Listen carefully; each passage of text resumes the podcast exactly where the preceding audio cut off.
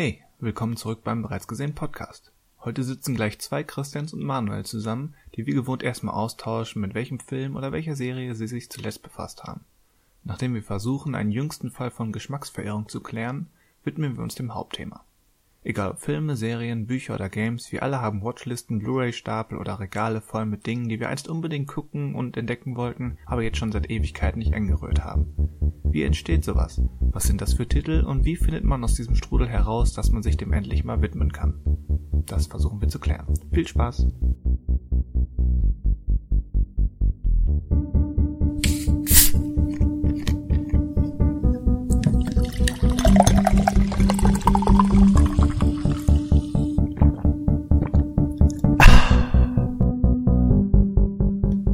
Hallo und willkommen zum bereits gesehenen Podcast. Wir sind wieder da an einem schönen Sommerfreitag.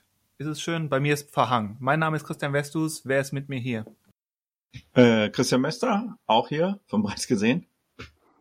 Ja, und Manuel Föhl, auch bei schönem Wetter, auch von bereits gesehen, auch hier.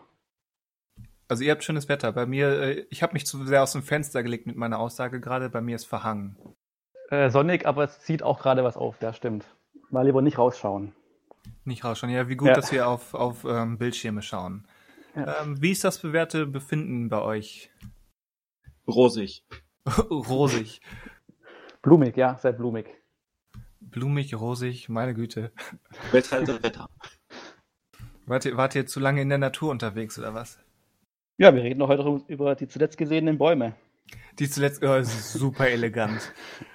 Ja, ähm, möchtest du den Anfang machen? Was sind so, so jüngste Seeeindrücke, die du uns, uns und allen Zuhörern mitteilen möchtest? Sachen, die man gesehen haben sollte oder sich vielleicht sparen sollte? Genau, also Deutsche Buche und Eiche kennt wahrscheinlich jeder. Deswegen. Wie lange wollen wir die Metaphern noch durchziehen? Gut, besser wird sie nicht mehr, deswegen äh, mache ich wahrscheinlich mit Filmen weiter. Ähm, sei denn, hat jemand noch einen guten, guten Buch, äh, äh, Buch, äh, guten äh, Wald- oder Pflanzenwitz, dann kann er ihn noch raushauen. Vielleicht hast du ja The Tree of Life gesehen. Ah, leider nicht. Ich überlege gerade, ob ich mit den. Ah, ich kann nichts mit Bäumen machen. Nee, oder nicht? Nee, leider nicht. Ich kann noch mit Terence Malick nichts, nichts machen. Nee. Äh, ich war gestern noch im Kino und gleich zweimal und äh, Uh. schummel, Fleißig, fleißig. schummel ich halt zwei Filme rein, aber man kann die gut vergleichen, weil sie beide mit äh, zwei Hauptdarstellern auftreten, die so ein bisschen den Höhepunkt ihrer Karriere schon hatten oder erst, also gerade so ein bisschen wieder weg sind von der Spitze. Und zwar zum einen ist es Russell Crowe und zum anderen Ben Affleck, die, glaube ich, alterstechnisch aber nicht eine, also ich glaube, Russell Crowe geht schon auf die 60 zu und Ben Affleck auf die 50. Also nicht ganz eine Generation. Nee, da dürften so acht bis zehn Jahre zwischenliegen. Genau. Und ich glaube, Russell Crowe, ich überlege schon die ganze Zeit, aber was hat denn der eigentlich zuletzt? Also ich spreche von Unhinged mit Russell Crowe und äh, The Way Back, der im Deutschen Out of Play heißt. Ähm, Russell Crowe ist mir gar nicht eingefallen, was er eigentlich zuletzt gemacht hat. Also er hatte diesen, dieses Regiedebüt, glaube ich, von ihm, aber sonst ist er da schon länger mehr, nicht mehr auf der Bildfläche gewesen, glaube ich. Also Ich glaube, War das, mein Eindruck das zumindest. letzte, was ich bewusst gesehen habe, vielleicht ist es auch einfach nur, weil es so ikonisch war, war Les Miserables. Genau, der fällt dann auch ein, aber ich glaube, der ist ja auch schon, was ich, 2012 oder sowas, oder 13 gewesen, wenn ich mich jetzt nicht täusche. Vielleicht sogar 15, aber schon ein paar Jahre her. Und Ben Affleck war halt das letzte, wahrscheinlich jetzt Justice League und Triple Frontier bei Netflix, aber äh, da war jetzt auch schon ein bisschen länger Stille. Aber gut, Ben Afflecks Karriere habe ich auch nur ganz kurz gedacht, der hat ja auch so ein Auf und Ab. Also der hatte irgendwie, kriegt einen Oscar mit seinem Drehbuch mit, mit Damon zusammen, dann macht der Film oder macht eine Karriere in Anführungsstrichen mit Jennifer Lopez und fährt seine Karriere so ein bisschen gegen die Wand. Karriere, ja. Und ähm, dann baut es sich wieder auf als Regisseur und äh, macht da ja richtig gute Filme. Und dann kommt halt diese Batman-Sache, die äh, also vielversprechend anfing und jetzt erstmal so ein bisschen weniger vielversprechend aufgehört hat. Und jetzt, er hat jetzt sich ja auch dann getrennt von Jennifer Garner, hat ein Alkoholproblem gehabt und jetzt macht er halt den Film, äh, in dem er halt einen spielt, äh, äh, Mann mittleren Alters, der halt ein Alkoholproblem hat und wieder ins Leben zurückfinden muss, nachdem sich seine Frau von ihm getrennt hat. Und äh, ich weiß nicht, wie viel da von ihm mit drinsteckt, weil ich auch nicht wusste, dass zum Beispiel Ben Affleck 1,90 groß ist und er deswegen in dem Film auch einen ehemaligen Basketballstar spielen kann, der jetzt zum Trainer werden soll, seines ehemaligen Teams. Und ähm, der Film ist, um es kurz zu sagen, wirklich empfehlenswert. Der erzählt wirklich Okay. nichts wirklich nichts Neues, macht es wahrscheinlich auch sehr nach Schema F. Also man weiß die ganze Zeit, was jetzt passieren wird, sehr wahrscheinlich.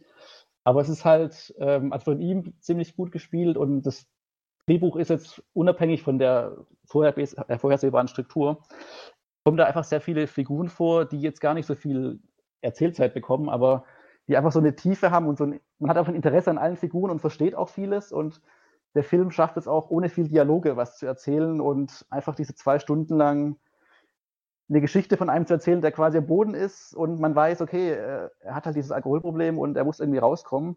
Aber es wird halt dann nicht dieser typische äh, Sportfilm, wo dann halt am Ende das finale Spiel steht und äh, die Mannschaft gewinnt und er gewinnt sozusagen, sondern das Basketball, das ist halt geht die Sportart, die läuft so ein bisschen nebenher mit.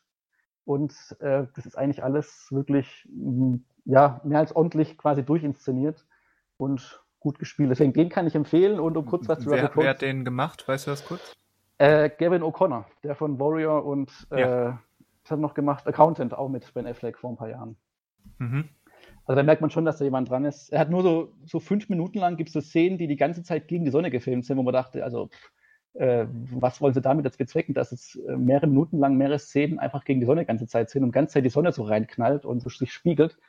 Das war so ein bisschen eine komische Regieentscheidung, aber ansonsten äh, waren die Entscheidungen, die getroffen werden, eigentlich ganz gut. Und kurz zu Russell Crowe, dessen Film äh, ist ein ganz anderer Film. Äh, da nur, der ist auch komplett durchinszeniert, aber halt auch sehr ähm, vorhersehbar. Äh, Der, der erinnerte mich ähm, vom, vom Trailer her an Spurwechsel mit ähm, Ben Affleck vor 20 Jahren, stimmt, da gab es noch wo er was. sich ja. mit, ich glaube, Samuel L. Jackson anlegt. Das ist korrekt. Genau, also, es ist, also ich würde sagen, also ich habe Spurwechsel nicht gesehen, aber der ähm, Unhinged mit Russell Crowe, da ist alles so ein bisschen noch over the top, eine Spur drüber. Und ähm, der Film macht sich jetzt auch nicht die Mühe, wirklich Russell Crowe zu erklären, warum er so ist, wie er ist. Ähm, also er macht es in dem Sinne ein bisschen einfacher, aber also der Film funktioniert so auf der Unterhaltungsebene trotzdem. Also man ist 90 Minuten lang unterhalten, äh, muss halt einfach das, die Situation einfach so nehmen, wie sie ist, dass da nicht irgendwie nicht so ein bisschen über die Logik nachdenken, sondern Magst du das kurz anreißen? das, also ich würde den Anfang des Filmes nicht spoilern, weil der quasi mir geholfen hat, den, seine Figur besser zu verstehen. Ach was so. man, also der Trailer, also was man im Trailer sieht, ist ja, ähm, eine Frau bringt ihren Sohn zur Schule und an der Ampel steht einer vor ihr. Bei Grün fährt er nicht, deswegen hupt sie ihn an und irgendwann überholt sie ihn. Und er, also Russell Crowe, ähm, findet das etwas unhöflich und verfolgt sie plötzlich den ganzen Tag und ähm, will nicht nur eine Entschuldigung haben, sondern greift auch zu drastischeren Mitteln, um ihr eine Lektion zu erteilen.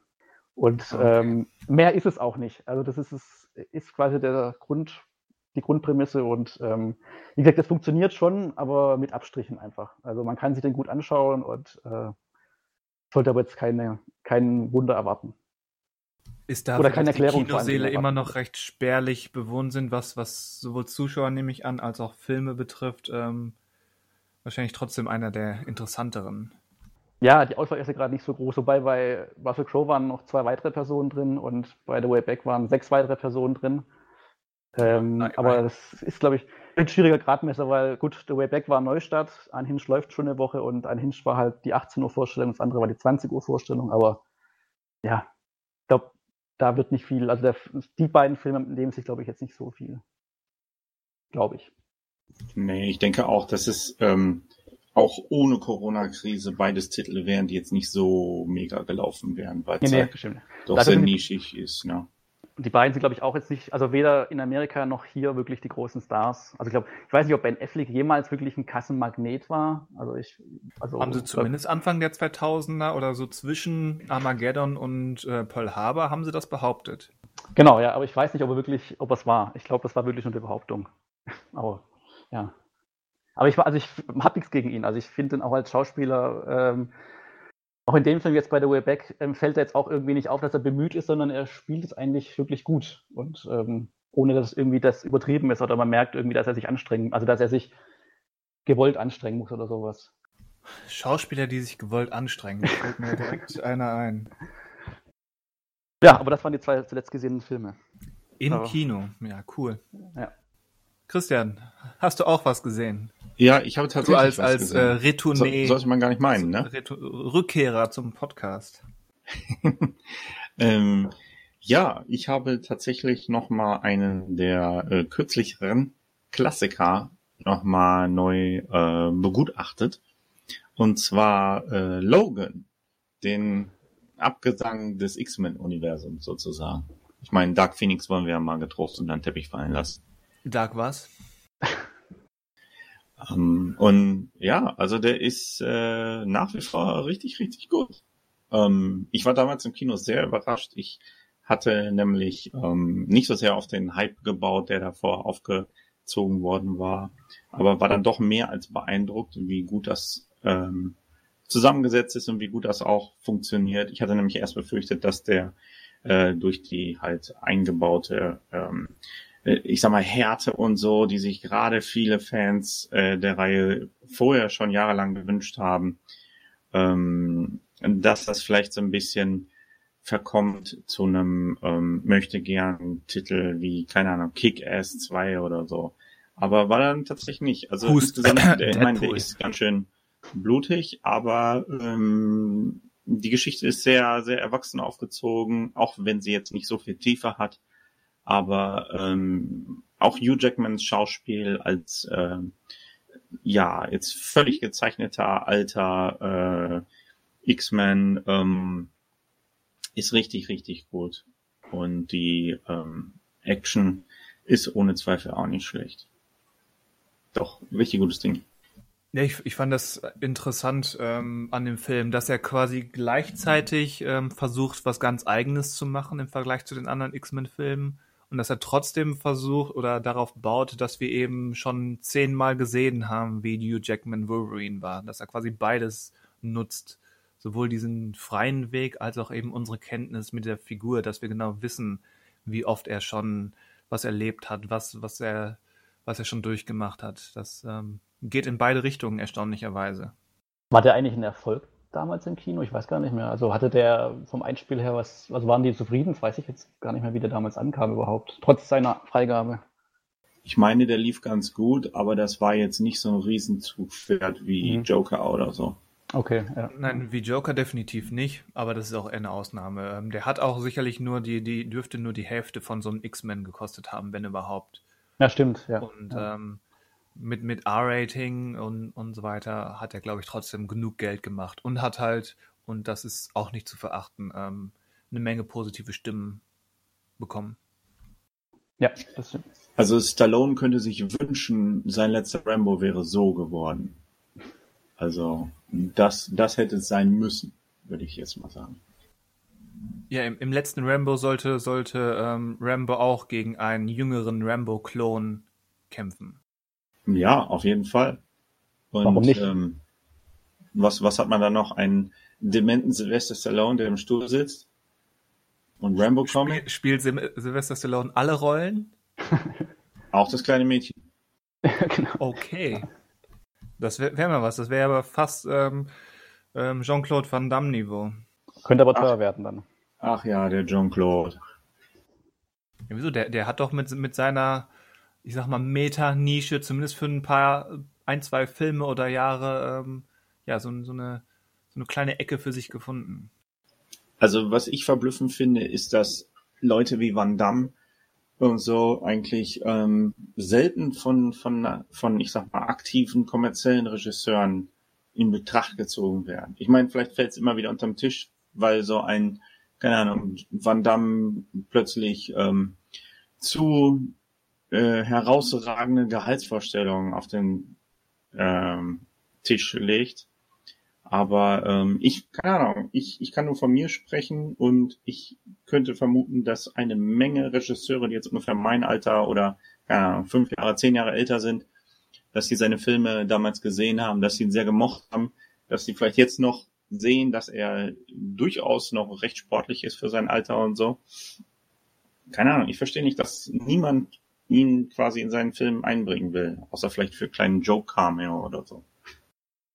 Ich glaube, das ist auch eine Geld, also ich glaube wirklich auch, dass es eine Geldfrage Glaube ich ist, auch. weil Der wird einfach so viel äh, Mitspracherecht haben wollen dann plötzlich und dann haben sie auch keine Lust mehr darauf. Oder, oder die Agenten kommen halt schon so, wenn sie mit denen sprechen, schon so rüber, dass man merkt, okay, das wird nichts oder das, äh, ja. Also ich glaube, das ist wirklich der Grund, schätze ich am Ende. Wenn man für die in Osteuropa gedrehten ähm, direkt auf Video oder VOD Filme schon seine ein bis fünf Millionen einkassieren kann, dann will er für einen richtigen Film natürlich noch mehr. Würde ich jetzt einfach mal unterstellen. Ja. Wobei er wahrscheinlich genug haben wird. Also ich weiß nicht, ob Jean-Claude Van ähnlich wie Nicolas Cage sich irgendwann verschuldet hat und deswegen jetzt gerade wieder alles reinholen muss. Aber ich glaube, ja, wenn sie mal ein, also wenn sie wirklich eine Rolle spielen wollen würden im Kino und dafür ein bisschen weniger Geld nehmen oder eine kleinere Rolle einfach nehmen würden, dann äh, würde das doch künstlerisch ihnen mehr bringen, als sowas zu machen. Aber wahrscheinlich, ja, ist es das Geld, was ihnen dann doch wichtiger ist.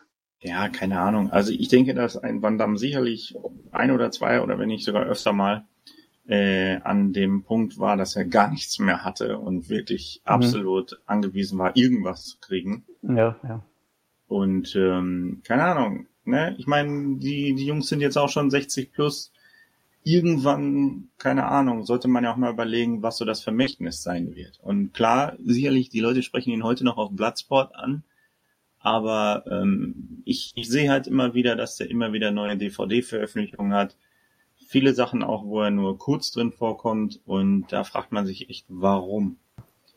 Warum? Ne? Ich meine, Bruce mhm. Willis macht das auch hin und wieder, aber ja. da wird er bestimmt absurd viel Geld für kriegen. Ja. Aber so ein Van Damme, außerdem so ein Willis weiß auch, er kriegt immer wieder zwischendurch auch Prestige-Sachen, größere Sachen. Das läuft nicht weg, während Van Damme eigentlich nur sowas hat.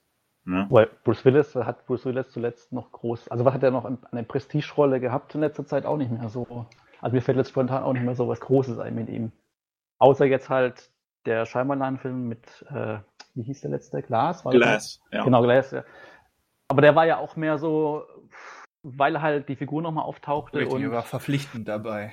Genau, aber so, ich weiß auch nicht, also Stirb langsam ist er auch nur noch dabei wahrscheinlich, wenn es nochmal was kommen würde, weil es halt seine Rolle ist. Aber ansonsten glaube ich, so ein richtiger neuer Film mit ja, höherem Budget. Der letzte Stirb langsam war, ohne, ohne da viel von gesehen zu haben, aber der war noch unter dem Durchschnittsniveau von diesen DVD-Actionen, die Van Damme macht. Ja, ja wahrscheinlich hat er, hat er aber trotzdem mehr Geld bekommen wieder. Aber ja, natürlich. Also. Aber Bruce Willis hat, hat zumindest immer mal wieder, ich weiß, ich glaube, bei French Dispatch ist er nicht dabei, aber der ist zumindest ähm, regelmäßig bei Wes Anderson dabei. Stimmt, stimmt, ja. Ja, ja wenn ist halt auch einer, glaube ich, der hat halt, das weiß man irgendwie nicht so richtig Bock oft. Und ähm, wenn er halt nur Bock hat, dann macht er auch nur das, wo er wirklich gut bezahlt wird dafür am Ende. Und das Geld kriegt er halt wahrscheinlich eher dann in Osteuropa noch, als jetzt halt einem größeren Hollywood-Set, wo er nicht dann die Hauptrolle inne hat oder inne hätte. Ja, also Bruce Willis ist schon ein richtig cooler Typ, gar keine Frage. Aber der wird mit Sicherheit auch extrem eingenommen sein von sich selbst. Ja. Aber auch da, ne? Guck mal, der letzte Film, Stirb langsam 5, war so dermaßen schlecht. Ich weiß nicht. Also, wenn ihn sein Werk irgendwie kümmert, gerade dann sollte er sehr äh, interessiert dran sein, noch einen zu machen, der das vergessen lässt, oder? Eigentlich schon, ja, aber ich weiß nicht, ob er halt die, ob er an dem Punkt ist und daran denkt, was von ihm bleiben wird mal. Ich, ich also. glaube, er ist da mental ähnlich drauf wie Harrison Ford, den das auch alles überhaupt nicht tangiert, der da drüber steht. Ja. Ja, das mag wohl stimmen. Je nachdem, ob noch ein fünfter Indiana Jones mit ihm kommt, da hat er es nochmal in der Hand. Ich glaube nicht, dass es da noch zu kommen wird. Eigentlich wäre es ja schade, weil jetzt hätten sie ja auch mit, einem, mit dem Regiewechsel, also ich habe jetzt nichts gegen Steven Spielberg, aber wenn halt ein anderer Regisseur mal dran ist, kommt immer so ein bisschen Schwung rein oder was Neues. Kann natürlich auch in die andere Richtung gehen. Aber natürlich wäre es spannend gewesen, vielleicht vor zehn Jahren, wenn James Mangold vor zehn Jahren den vierten gemacht hätte oder vor 15 Jahren. Aber klar, jetzt, äh, ja, wahrscheinlich wird's oder könnte es nichts werden, weil sich gerade alles verschiebt und Harrison Ford vielleicht auch keinen Bock mehr dann hat oder einfach nicht mehr kann oder will. Aber ja, es wäre trotzdem interessant gewesen vielleicht. Ja, interessant auf jeden Fall. Ähm, aber ich glaube, gerade hier darf man doch sehr zweifelnd sein, ob Harrison Ford oder ob man Indiana Jones noch in dem Alter wirklich sehen will. Ich meine, okay, Stallone im letzten Rambo war sicherlich durchaus adäquat in dem, was er so auf der Leinwand gemacht hat, auch wenn der Film an sich jetzt natürlich nicht so die große Nummer war. Aber das ist noch was anderes. Also ich glaube, ein Stallone äh, ist doch deutlich fitter, sportlicher, als es Harrison Ford aktuell ist. Aber liegen auch nochmal zwischen, ist nicht Harrison Ford schon an die 80 sogar? Also es liegen da nicht fast zehn Jahre zwischen den beiden? Und täusche ich mich da jetzt? Würde ich auch sagen. Ähnlich wie Russell Crowe und Ben Affleck ähm, Genau, ja. dürfte ja. Harrison Ford eine, eine gewisse Ecke älter sein. Also Aber, aber alt, zumindest aus unserer Sicht, äh, sind sie beide. Ja, also ich hoffe eigentlich nur, ich bete quasi jeden Tag, dass Nicolas Cage noch mal einmal einen richtig guten Kinofilm bekommt. Aber für Jahr für Jahr ähm, wird es irgendwie weniger die Möglichkeit. Also, dass er noch mal irgendwas bekommt. Ich wüsste auch gar nicht, was für eine Rolle ich mir da wünschen würde, aber ja. Ja, ich meine, zum einen ist seine Experimentierfreudigkeit ja durchaus löblich. Ja, ja. Ähm, ich meine, was der teilweise an Stoffen in den letzten Jahren gemacht hat, Respekt, das würden sich viele andere nicht trauen. ja. Allerdings muss ich auch sagen, dass gerade so dieser, ähm, äh, wie sagt man noch, ähm, ah, mir fällt es jetzt nicht ein. Auf jeden Fall dieses Typ, dieses äh, Super Acting oder wie er es nennt, dieses völlig überdrehte Grimassenreißen und so, äh, das macht er heute immer noch. Aber irgendwie war das so das letzte Mal vor drei, vier Jahren irgendwie internetwitzig, sag ich mal. Mhm. Wenn man es jetzt immer noch sieht, Drei, dann vier? Ist, hat so ein bisschen was von so einem One-Trick-Pony, oder?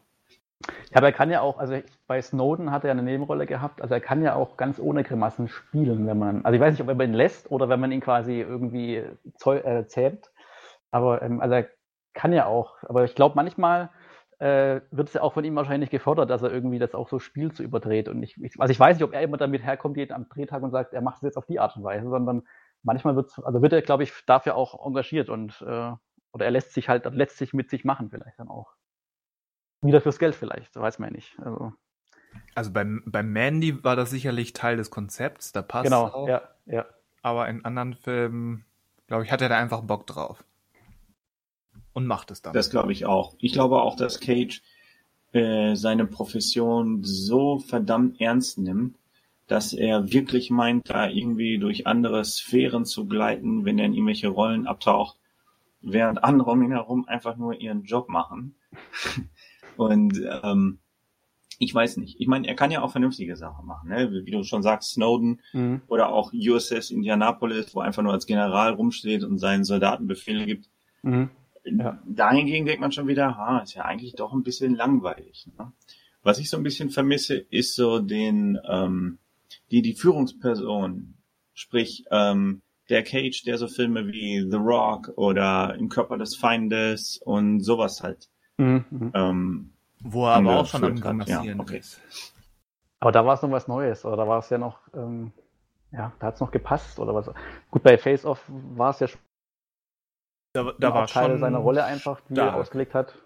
Genau, da war es schon. Wobei, da hat er es ja geschafft, irgendwie so beides zu spielen. Also er musste ja gezwungenermaßen von der Geschichte her sozusagen zwei Rollen spielen und hat es ja dann geschafft, einmal dieses Überdrehte und einmal dieses Zurückgenommene zu spielen, äh, was ihm lustigerweise John Travolta quasi vorgespielt hat in der ersten Hälfte des Films, musste er dann in der zweiten Hälfte machen. Und das hat ja auch in dem Film funktioniert, in dem Sinne. Also, Da hat das funktioniert. Da John Woo, ja, John Woo ja auch kein ähm, geerdeter Regisseur ist, passt das. Nee, nee, ja, ja, ja. Aber ja, ich glaube deswegen sowas wie jetzt, äh, das ist für mich so Tempelritter, solche Filme werden ja heute auch gar nicht mehr gemacht und dann könnte, also wenn er einen dritten Teil in der Hauptrolle bekommen würde, dann würde der im Kino auch baden gehen, weil halt äh, so ein Film muss halt irgendwie mehr anziehen als natürlich das Cage-Fans und ähm, deswegen wird er in der Hauptrolle schwer zu besetzen sein, weil er hat schon eine Nische gefunden für sich und da auch seine Fans, aber ich glaube für einen großen Kinofilm ist es dann den Studioleuten wahrscheinlich zu wenig, was er wahrscheinlich anziehen würde an Leuten. Ja, momentan tendiert er so ein bisschen dazu, der neue Udo Kier zu werden, habe ich so das Gefühl. Das ist jetzt für ihn eine Latte zu hoch. Zumindest Am- in der, Ke- ja, mach du? Äh, ja, ich, ich wollte nur sagen, ich könnte mir auch sehr gut vorstellen, dass er vielleicht demnächst auch so ein äh, Streaming-Star wird und dann, keine Ahnung, sowas wie, wie äh, Vermächtnis der Tempelritter als Serie macht oder so. Also, das könnte ich mir für ihn auch vorstellen. Ich denke auch, der hat noch einiges im Hut. Also, den werden wir in den nächsten 10, 20 Jahren sicherlich hin und wieder nochmal in einem richtig auffälligen Film erleben können, denke ich. Ja, er bekommt ja auch noch seine Aufträge und immer mal wieder so ein paar Filme schwappen dann doch ein bisschen rüber. Also, das heißt, also fallen mehr auf als die fünf anderen, die im Jahr erscheinen. Und ähm, ich wollte nur sagen, der, äh, der Kelch Uwe Boll ist an ihm noch vorbeigegangen. Da hat er Glück gehabt, weil das wäre sozusagen wahrscheinlich dann sein Testament gewesen, wenn er da irgendwie sich noch reinrassen lassen hätte würde. Aber Mein, also was mir noch eingefallen ist, mein Wunsch wäre eigentlich, dass Quentin Tarantino halt ihn besetzt noch in einem Film, weil ich glaube, der könnte dann wirklich seine Stärken nutzen und ihm einfach eine Rolle geben, äh, die nochmal so ein bisschen ikonisch wird und äh, in einem Film, der wahrscheinlich von vielen gesehen wird. Und ähm, ich glaube, das ist so, wäre vielleicht die Hoffnung, dass er der den vielleicht nochmal holt für seinen zehnten Film. Er hat wahrscheinlich schon mit seinem idealen Regisseur zusammengearbeitet, mit dem japanischen Regisseur ähm, Sion Sono oder wie er heißt der quasi der neue Takashi Miike ist, der jedes Jahr drei Filme macht, die alle crazy und überlang und verrückt sind. Äh, der ist aber noch nicht erschienen, wo die beiden zusammengearbeitet sind, aber klingt irgendwie crazy mit, keine Ahnung, übersinnlichen Dämonen, Cop, ich weiß nicht mehr genau. Auf jeden Fall diese Mischung aus Regisseur und Nicolas Cage, die scheint mir ähm, besonders spannend oder zumindest eine, eine große Chance, wenn der Film denn mal erscheint oder hier erscheint, dass man ihn gucken kann. Bin mal gespannt. Das Schöne ist ja auch, in egal was für einem Film man den sieht, auch wenn das richtiger C-Schrott ist oder so, Cage gibt immer sein Bestes.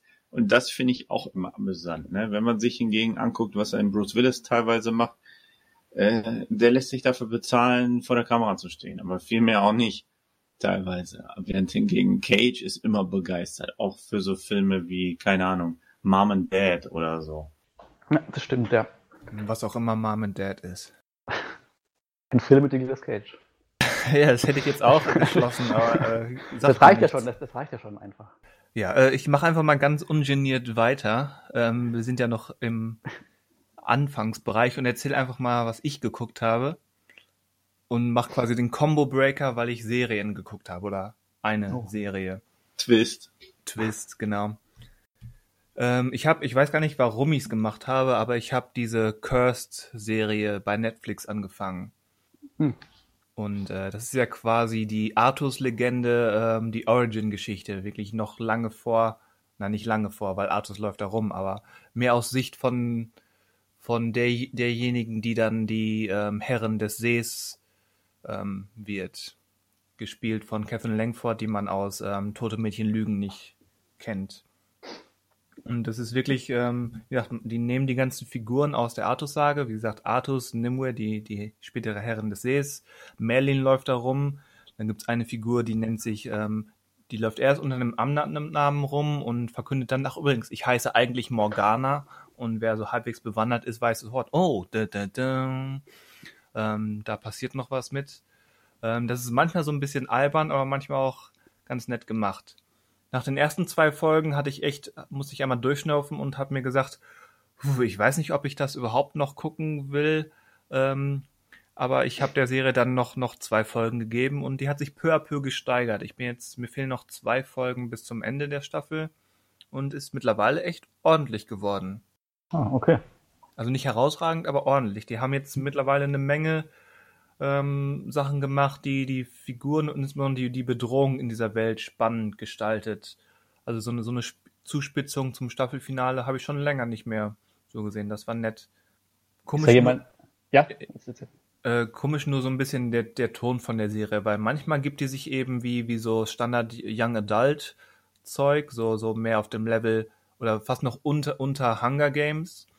Und manchmal tut die Serie auch so, als wäre sie Game of Thrones mit, mit hinterhältigen Verrat und, und Tod und Mord und blutigen Szenen. Also ähm, zwei nur bedingt vergleichbare ähm, Erzählweisen werden hier zusammengepackt äh, und das kommt nicht immer homogen heraus, finde ich. Aber ist es viel mit, also wie die Trailer so gesagt, also gezeigt haben, mit so Zeitlupe, also so ein bisschen so Guy Ritchie-mäßig oder ist es. Nee, nicht, nicht viel, okay. nein. Okay, okay. Also ist nicht so cool wie der letzte Robin Hood. Der nicht cool war, aber nein, überhaupt nicht. War doch, glaube ich, ein großer Favorit von Daniel, oder? Ich habe den auch mittlerweile gesehen und kann mich Daniel anschließen. Der letzte Robin Hood mit Taron Egerton und Jamie Foxx war katastrophal. Ja, der mit Russell Crowe war viel besser. Und der war auch nicht gut. Der mit Kevin Costner war noch besser. Besser, ja. Der mit Errol Flynn war noch besser. Jetzt nähern wir uns, ja. Aber jetzt, jetzt, warum bist du auf Robin Hood gekommen, wenn du auch das gleiche über König Artus Filme hättest machen können? Richtig. Ja, so elegant war ich nicht. Ich wollte eigentlich einen Witz drüber machen, dass wir immer noch auf die fünf anderen Artus Filme warten. Die, Ja, und stattdessen hast du auf den Robin Hood-Film verwiesen, statt diesen Witz über, über Guy Ritchies Artus-Filme zu machen. Du bist ja seltsam manchmal. okay, um zurück zum Thema zu kommen. Was hältst du denn generell davon, dass auch hier wieder quasi nicht einfach stringent die Artus-Sage erzählt wird, sondern wieder versucht wird, eine andere Perspektive, eine andere Interpretation äh, ins Rennen zu bringen? Wieso ist das so schwierig, einfach stumpf die Sage umzusetzen? Also das ist erstmal die Frage, ob es wirklich, wie anders es wirklich wird, weil ich glaube, es ist erstmal nur der Anfang. Und in, in einer Serie, finde ich, ist so ein Anfang besser, besser durchführbar, als wenn man halt einen Film als Origins macht und dann hofft, daraus einen Sechsteiler zu machen, den man dann King Arthur nennt und am Ende des ersten Films wird er erst zu King Arthur. Also ähm, da das ist über so eine Serie besser zu machen und die Perspektive, wie gesagt, manchmal, manchmal ist es ein bisschen seltsam, manchmal ist es ganz, ganz spannend, wenn man eben weiß, wie der Hase läuft und mit den Namen so ein bisschen was anfangen kann.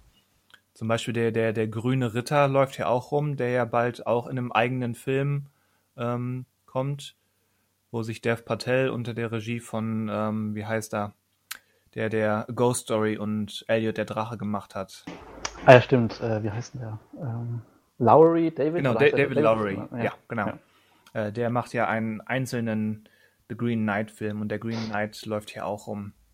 Wie gesagt, das ist manchmal nett, manchmal ein bisschen blöd. Ähm, sicherlich hätte man auch ähm, reine King Arthur Sache machen können, aber theoretisch kann das das noch werden. Also wie gesagt, die Serie hat mittlerweile, sie brauchte eine, eine ganze Weile, aber hat mittlerweile genug interessante Sachen gemacht, um zumindest mir das Gefühl zu geben, okay, ähm, war den Versuch wert. Aber zieht in der Serie doch sie das Schwert irgendwie aus dem Stein. Ist es dann überhaupt noch buchgetreu möglich? Wenn sie, oder sie, ich das... sie zieht das nicht aus dem Stein, zumindest bisher noch nicht. Spoiler. Okay, ich dachte, okay, ich dachte, das hat, ich hätte irgendwas im Trailer gesehen in der Richtung, aber vielleicht auch was falsch interpretiert. Okay. Vielleicht kommt das noch in den letzten beiden Folgen, die ich noch vor mir habe, aber ähm, Spoiler, sie besitzt das Schwert aktuell. Ah, okay, dann ist es vielleicht. Aber ist es denn, dass sie das Schwert besitzt, ist es noch der Vorlage getreu? Also hat sie das mal gehabt, bevor es im Stein dann war? Also ich kenne die Artus-Sage nicht so wirklich. Ähm, ich denke ja. Sie ist ja auch diejenige, die das Schwert dann in, in der einen Szene, ähm, ich weiß gerade nicht die, die, die Reihenfolge, aber sie ist ja auch als Herrin des Sees, ähm, bewahrt sie auch Excalibur ähm, in der Geschichte und gibt das dann okay, an, okay. glaube ich, Merlin weiter, der es in den Stein packt oder ähm, Arthur verliert das und kriegt es hinterher von der Herrin zurück. Irgendwie so. Die Reihenfolge okay. ist mir gerade nicht ganz präsent, aber der Kontakt mit äh, Excalibur ist in der ursprünglichen Legende auch da. Okay. Ja, also wie gesagt, wer, wer ähm, die Zeit und die Lust hat, die ersten drei bis vier etwas, etwas trägen und flachen ähm, Folgen ähm, durchzustehen, ähm, der kommt dann auf eine recht nette und interessante Variation von bekannten Motiven heraus, sagen wir mal so. Kommt mal auf die Liste. Also, also gibt sicherlich spannendere Sachen, aber mittlerweile, ähm, wie gesagt, gerade spätestens na, so auf der Halbzeit der Staffel, zehn Folgen sind es mal wieder, da, da, da hatte mich die Serie dann zumindest so weit, dass ich es jetzt auch zu Ende gucken möchte. Wie gesagt, nach den ersten zwei Folgen musste ich mich echt überwinden, nicht, nicht sofort abzubrechen. Ja, es gibt ja viele Serien, wo die ersten paar Folgen erstmal so ein bisschen lahm sind oder die Qualitäten noch nicht so ganz durchscheinen. Hm. Vielleicht teilweise auch, weil halt der Pilotfilm oft wesentlich oder die Pilotfolge wesentlich weiter vor den anderen gemacht wird und es danach erst eigentlich so richtig losgeht. Gibt es auch. Also guck dir die erste Staffel von Parks and Recreation an und auch die erste Staffel von Breaking Bad ist deutlich schwächer als die nächsten vier. Ja, das kann ich so bestätigen. Also Breaking Bad brauchte ich tatsächlich auch zwei Anläufe wegen den ersten paar Folgen. Und danach ja. habe ich es dann doch sehr bereut, nicht sofort durchgehalten zu haben. Jo, ähm, aber was ich daraus schließe, um jetzt ganz elegant ähm, mal weiterzuschreiten, ähm, Christian, warum hast du eigentlich nicht ähm, deine Lücken bei Ingmar Bergmann geschlossen? Weil ich habe da durch, durch unseren letzten Podcast haben wir ja so gewisse Sachen losgetreten, ähm, unter anderem im Forum, und da haben sich Abgründe aufgetan ähm, bezüglich Mel Gibsons Film und Ingmar Bergmanns Film. Ja, das ist ja nichts Neues mit den Abgründen.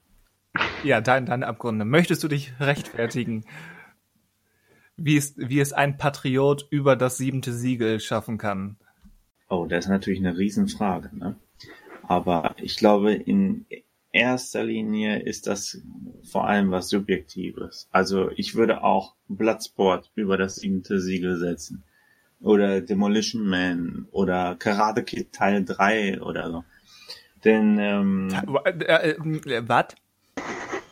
Ja, also für mich Faktum ist äh, das siebente Siegel einfach kein ähm, besonders denkwürdiger großer Film, dem ich jetzt irgendwie besonderen Respekt äh, gegen, ähm, entgegenbringen würde. Also deswegen sehe ich es jetzt auch nicht als Frevel, so Sachen wie Karate Kid zu nennen, die vielleicht ähm, Aber nicht Karate das Kid gleiche 3? Ansehen haben wie das siebente Siegel.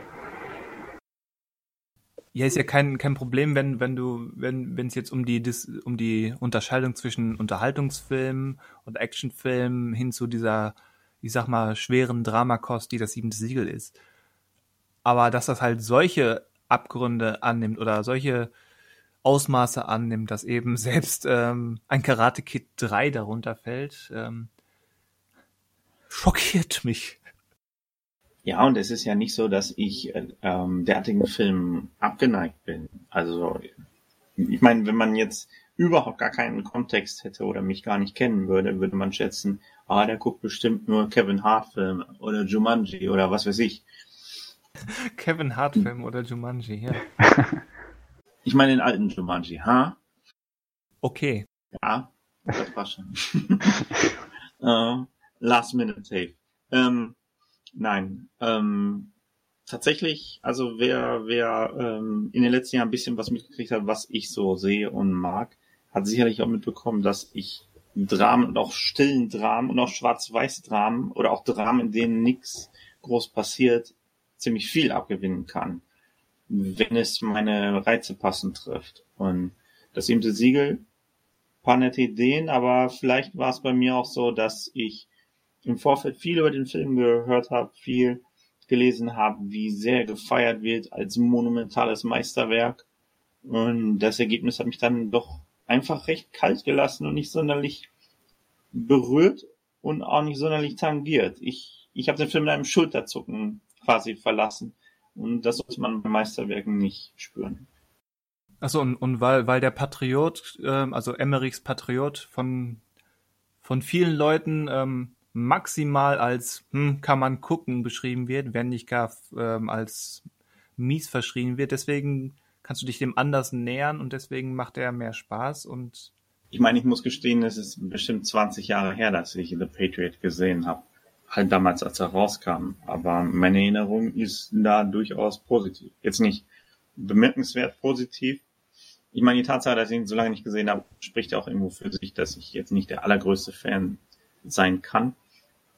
Aber, keine Ahnung, hätte ich nochmal Neugier, das siebente Siegel jetzt nochmal zu sehen oder in fünf oder zehn Jahren, vielleicht, kann sein. Gibt ja auch so Filme, die einem erst später so wirklich entgegenkommen können. Oder wenn man das mit anderen Augen sieht. Keine Ahnung. ja, du bist ja noch jung, du kannst ja noch reifen. Kommt drauf an. Also von Bernhard und Bianca im Känguruland aus gesehen bin ich ziemlich alt. War, war das ein Verweis auf den ersten Podcast oder was war das? Vielleicht. Und war das ein Diss gegen mich? Alles ist ein Diss gegen dich. Ver verstehe. Okay. Nun gut, also das ist deine Stellungnahme zu Der Patriot versus das siebente Siegel. Ähm, War sicherlich nicht der eleganteste Vergleich. Ich hätte vielleicht einen Film nennen sollen, der äh, noch besser in meinem Gedächtnis sitzt als The Patriot. Allerdings wusste ich auch, dass äh, gerade diese Nennung gewisse Reaktionen hervorrufen ich wollte gerade sagen, ähm, ein, ein Troll weiß, wie er die Reaktion er, erhält, die er, auf die er abzielt. Ich Ja, unterstelle jetzt eben. einfach mal, dass das ähm, auch zu einem großen Teil Trolling war.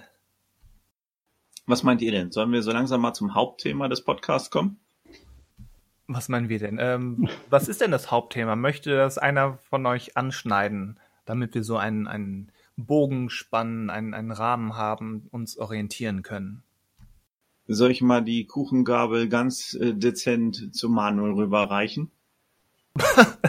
Super. Er legt erst los und sagt dann, nee, du bist dran. Äh, ja, ich kann das gerne übernehmen, ähm, weil ich auch äh, der Anlass zu dem Thema, das ich vorgeschlagen hatte, überhaupt war, dass ich diese Woche in meinem Bücherregal ähm, einen Comicband rausgezogen hatte, den ich vor, ich habe danach geschaut, vor zwölf Jahren gekauft habe, mit dem Vorhaben, ich möchte dieses Comic lesen, bevor der Film rauskommt. Und ähm, zwölf Jahre später ist der Film erschienen, ich hatte den Film gesehen, habe aber bis heute das Comic einfach nicht gelesen und habe immer wieder gedacht, ah, ich möchte den Film wieder mal schauen, aber vorher möchte ich das Comic noch mal lesen. Und äh, so geht es in meinem Kopf seit zwölf Jahren hin und her. Vor zwölf und, Jahren? Moment. Passt das? Watchmen war 2009. Aber du hast schon recht, es ist Watchmen. Also ich hatte mir 2008 das Comic schon gekauft gehabt und ähm, okay. hab's aber dann nie gelesen. Und äh, so geht's halt bei vielen Dingen, ob jetzt Bücher oder Filme oder Serien oder was auch immer äh, dass man oft irgendwie Sachen komischerweise ziemlich lang wegschiebt und dann vergehen ein paar Jahre. Und eigentlich hatte man ja mal so ein richtiges Interesse daran. Oder man hat sich ja auch etwas gekauft, weil man es ja lesen oder sehen möchte. Und bei Watchmen, äh, ich habe es jetzt tatsächlich diese Woche auch geschafft, dieses äh, Comic zu Ende zu lesen. Und ähm, habe jetzt endlich mal die Möglichkeit, äh, den Film wieder mal anzuschauen. Und ich weiß nur. Und die Serie. Genau, die Serie war auch letztes Jahr, als die erschienen ist, dann auch der Anlass zu sagen, okay, bis die dann mal nach Deutschland kommt und so weiter, könnte man ja mal den Comic nochmal lesen, weil äh, meines Wissens nach, ich kenne jetzt nicht mehr das Ende vom Kinofilm, aber das, der Kinofilm hat ein anderes Ende als das Comic. Und ich glaube, die Serie geht ja aber vom Comic-Ende aus, so viel ich weiß. Oder habe ich da jetzt, also so habe ich es verstanden. Hast, hast du, hast du richtig verstanden. Ja, also okay. Es sind ähnliche Enden. Ist jetzt nicht so, dass, der, dass die Filmversion das komplett auf links dreht, aber quasi äh, das, die entscheidende Figur, sage ich mal, ähm, die im Finale eine Rolle spielt, wurde gewechselt. Okay, okay gemerkt, das ist gar kein schlechtes Comic. Also ich fand es ja richtig gut, deswegen weiß ich gar nicht, also was da immer passiert, dass man sich quasi irgendwie gegen das Comic entscheidet in dem Moment und dann verstaubt es halt jahrelang. Und so geht es mit vielen Sachen. Das war auch vorhin schon, als ihr Breaking Bad gesagt habt, das hatten wir ja auch schon zum Thema beim ersten Podcast, glaube ich, dass ich ja Breaking Bad auch schon irgendwie fünf, sechs Mal angefangen habe und irgendwie immer dann den Draht verloren habe, nicht weil es schlecht, also weil ich es schlecht fand, sondern irgendwie weiß nicht, war dann die Begeisterung kurz weg oder das Interesse und dann vergehen ein paar Monate und dann fängt man wieder von vorne an. Und seit wir den Podcast aufgenommen hatten, habe ich jetzt auch seither Breaking Bad nicht weitergeschaut, weil es es einfach nicht ergeben hat. Und ja. Also jetzt versuchen wir zu erörtern, quasi, warum wir Sachen aufschieben oder warum wir Sachen erst kaufen und dann nicht konsumieren. Stattdessen andere Sachen, die irgendwie näher sind, verlockender sind, einfacher sind, Fragezeichen.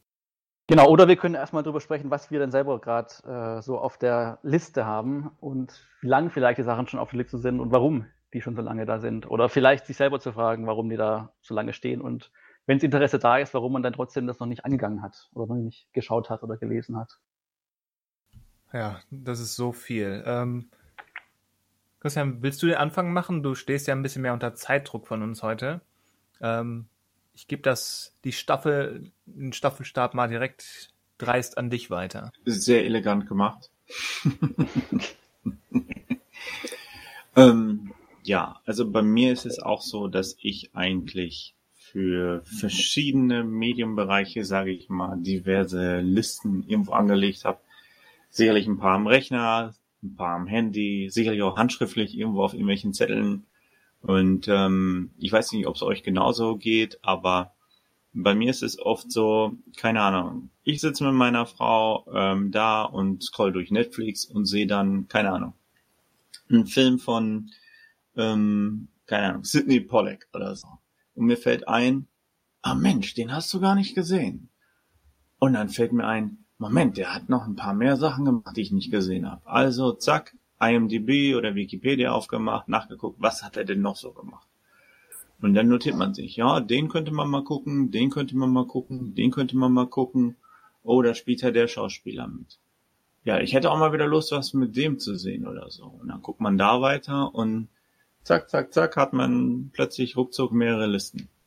Und ähm, und ja, arbeitet also man die nicht ab? Das geht natürlich auch, ich meine, wir sind ja so ein bisschen multimedial unterwegs. Das geht ja natürlich in verschiedenen Bereichen. Und äh, ich für, für Bücher, ich meine, Manuel hat ja gerade schon Comics genannt, für Bücher geht das sicherlich genauso wie für Games oder sogar auch hin zu Musik. Ja? Also ja. ich, ich zum Beispiel habe mir vorgenommen, ähm, so langsam jetzt irgendwann mal mich so ein bisschen an den Bereich Jazz heranzuwagen. Äh, das steht auch schon eine Weile vor mir her. ich, ich bin eigentlich auch schon seit dem Film Whiplash, da habe ich mir das vorgenommen. Und erstaunt. Und äh, dazu muss ich aber direkt sagen, ähm, wenn dann eher Richtung melodischen Jazz, also äh, Free Jazz, ich glaube, damit werde ich mich nie anfreunden können. Aber auch da, ja, ähm, die Frage ist natürlich auch, ähm, braucht man das immer? Ne? Also das, das ist auch so ein Gedanke, den ich hin und wieder habe. Ne? Man guckt so durch seine Listen und denkt sich, ach, eigentlich musst du das jetzt nicht sehen. Oder ähm, das kann man sich auch sparen. Oder generell, zum Beispiel bei mir ist es so, ich, ich kaufe sehr gerne Bücher, vor allem Klassiker. Und ähm, wenn ich mir so mein Bücherregal ansehe, da sind einige Sachen, die besitze ich auch schon bestimmt vielleicht fünf Jahre, zehn Jahre oder mehr und habe ich nie gestartet. Und natürlich ist der Gedanke auch oft, warum eigentlich nicht? Ja, weil man hat es ja eigentlich mal erworben, weil man Interesse dran hat. Und ich denke, bei euch beiden ist es auch so, mh, mm, dass es Interesse vielleicht so ein bisschen zu differenzieren ist zwischen, oh, das muss ich jetzt sofort sehen, das will ich sofort sehen, ich meine, wenn heute Abend der neue Dune-Film auf Netflix anlaufen würde, würden wir den alle gucken. Wahrscheinlich. Außer die absoluten Hardcore-Puristen, die sagen, nein, ich will den auf der großen Leinwand sehen. Ich habe heute Abend keine Zeit. An ansonsten hast du natürlich mit deiner Theorie recht. Aber heute, heute Abend wäre echt unpraktisch. Ja, und ich, ich, ich denke, irgendwo können wir uns ja auch Sammler und Cineasten nennen, auch wenn das vielleicht hochgegriffen ist. Und ich meine, wenn man so sehr an Filmen interessiert ist wie wir und so viel darüber liest, so viel guckt, dann besteht ein gewisser Teil dieser ähm, Filme und so sicherlich auch äh, aus dem äh, Anreiz heraus, sollte man kennen. Na? Einerseits das, aber du hast ja gerade auch Sammler gesagt und ich glaube, das ist eine, eine häufig unterschätzte oder auch ignorierte ähm, ignorierte Aspekt von dem Ganzen, weil er eben so ein bisschen eher negativ klingt, wenn man sich dem mal so nähert, dass wir, glaube ich, gerade in unserer Generation, wir sind ja noch vor dem Internet aufgewachsen, das heißt, so Sachen wie Streaming und Musik digital haben, ähm, da sind wir nicht wirklich mit groß geworden, sondern wir sind auch mit, mit physikalischen Medien vor, äh, groß geworden. Und ich glaube, dass wir häufig einfach diese Sachen machen, so wie du mit deinen Flohmarktbüchern, die du häufig kaufst, oder eben mit, mit Comics, die man kauft oder Blu-rays und DVDs und was auch immer, ähm, dass es häufig dieser, dieser Wunsch ist, erstmal besitzen und dann konsumieren und, und sich dem nähern ist Schritt zwei, aber erstmal besitzen quasi. Ich habe die Möglichkeit, das jetzt günstig abzustauben oder ich habe eine Motivation, das zu kaufen, wie eben der Watchmen-Film kommt. Ich, ich kaufe jetzt den, den Comic. Dann ist erstmal mit, ich besitze es, der Haken hinter. Und dann braucht es eben eine neue Motivation, da wirklich sofort loszuschreiten und das dann wirklich sich dem zu nähern und ja, zu konsumieren, würde ich jetzt mal unterstellen. Ja, ich glaube, oft ist es auch so ein bisschen der Zeitaspekt, weil wenn ich jetzt überlege, wenn ich mir jetzt zum Beispiel eine Serie vornehme, wenn man jetzt sagt, man möchte alle Star Trek-Serien sich wieder nochmal oder überhaupt mal anschauen, dann denke ich wieder gleich so in die Richtung, also wenn ich damit jetzt anfangen würde, dann kann ich das nächste halbe Jahr mindestens oder ein Jahr lang eigentlich nichts anderes mehr schauen, weil es einfach so viel ist und man ja auch nicht den ganzen Tag was gucken kann, sondern man kann vielleicht eine Sache abends schauen, also einen Film oder zwei, drei Serienfolgen, wenn überhaupt. Aber das ist ja dann, dann denk, also ich denke meistens schon so weit, dass ich dann irgendwie, wenn ich jetzt das anschaue, dann kostet mich das so und so viel Zeit.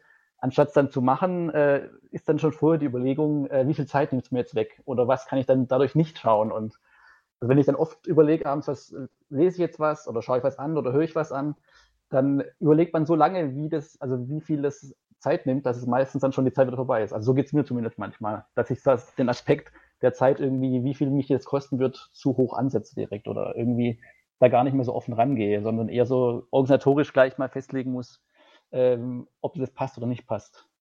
Nein, das, das geht mir auch so. Also diese Hochrechnung, gerade wie du auch sagst, wenn man erstmal sowas anfängt, ähm, gerade eine, eine lang, langwierige Serie oder sowas, ähm, dann will, will man ja nicht Staffel 1 gucken und dann zwei Jahre warten, bis man Staffel 2 guckt, sondern in relativ, ja.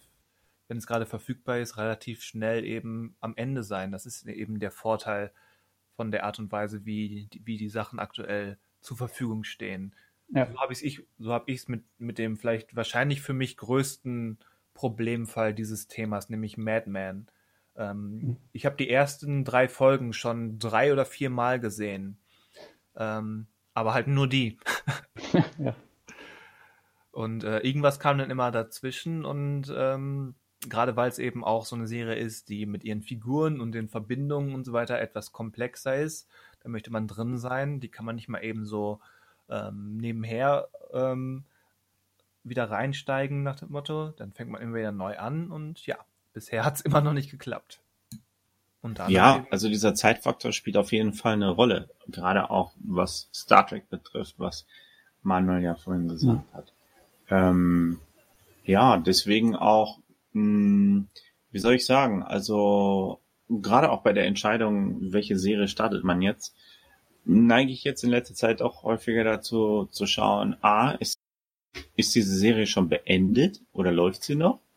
Und ähm, wie viele Folgen gibt es? Na?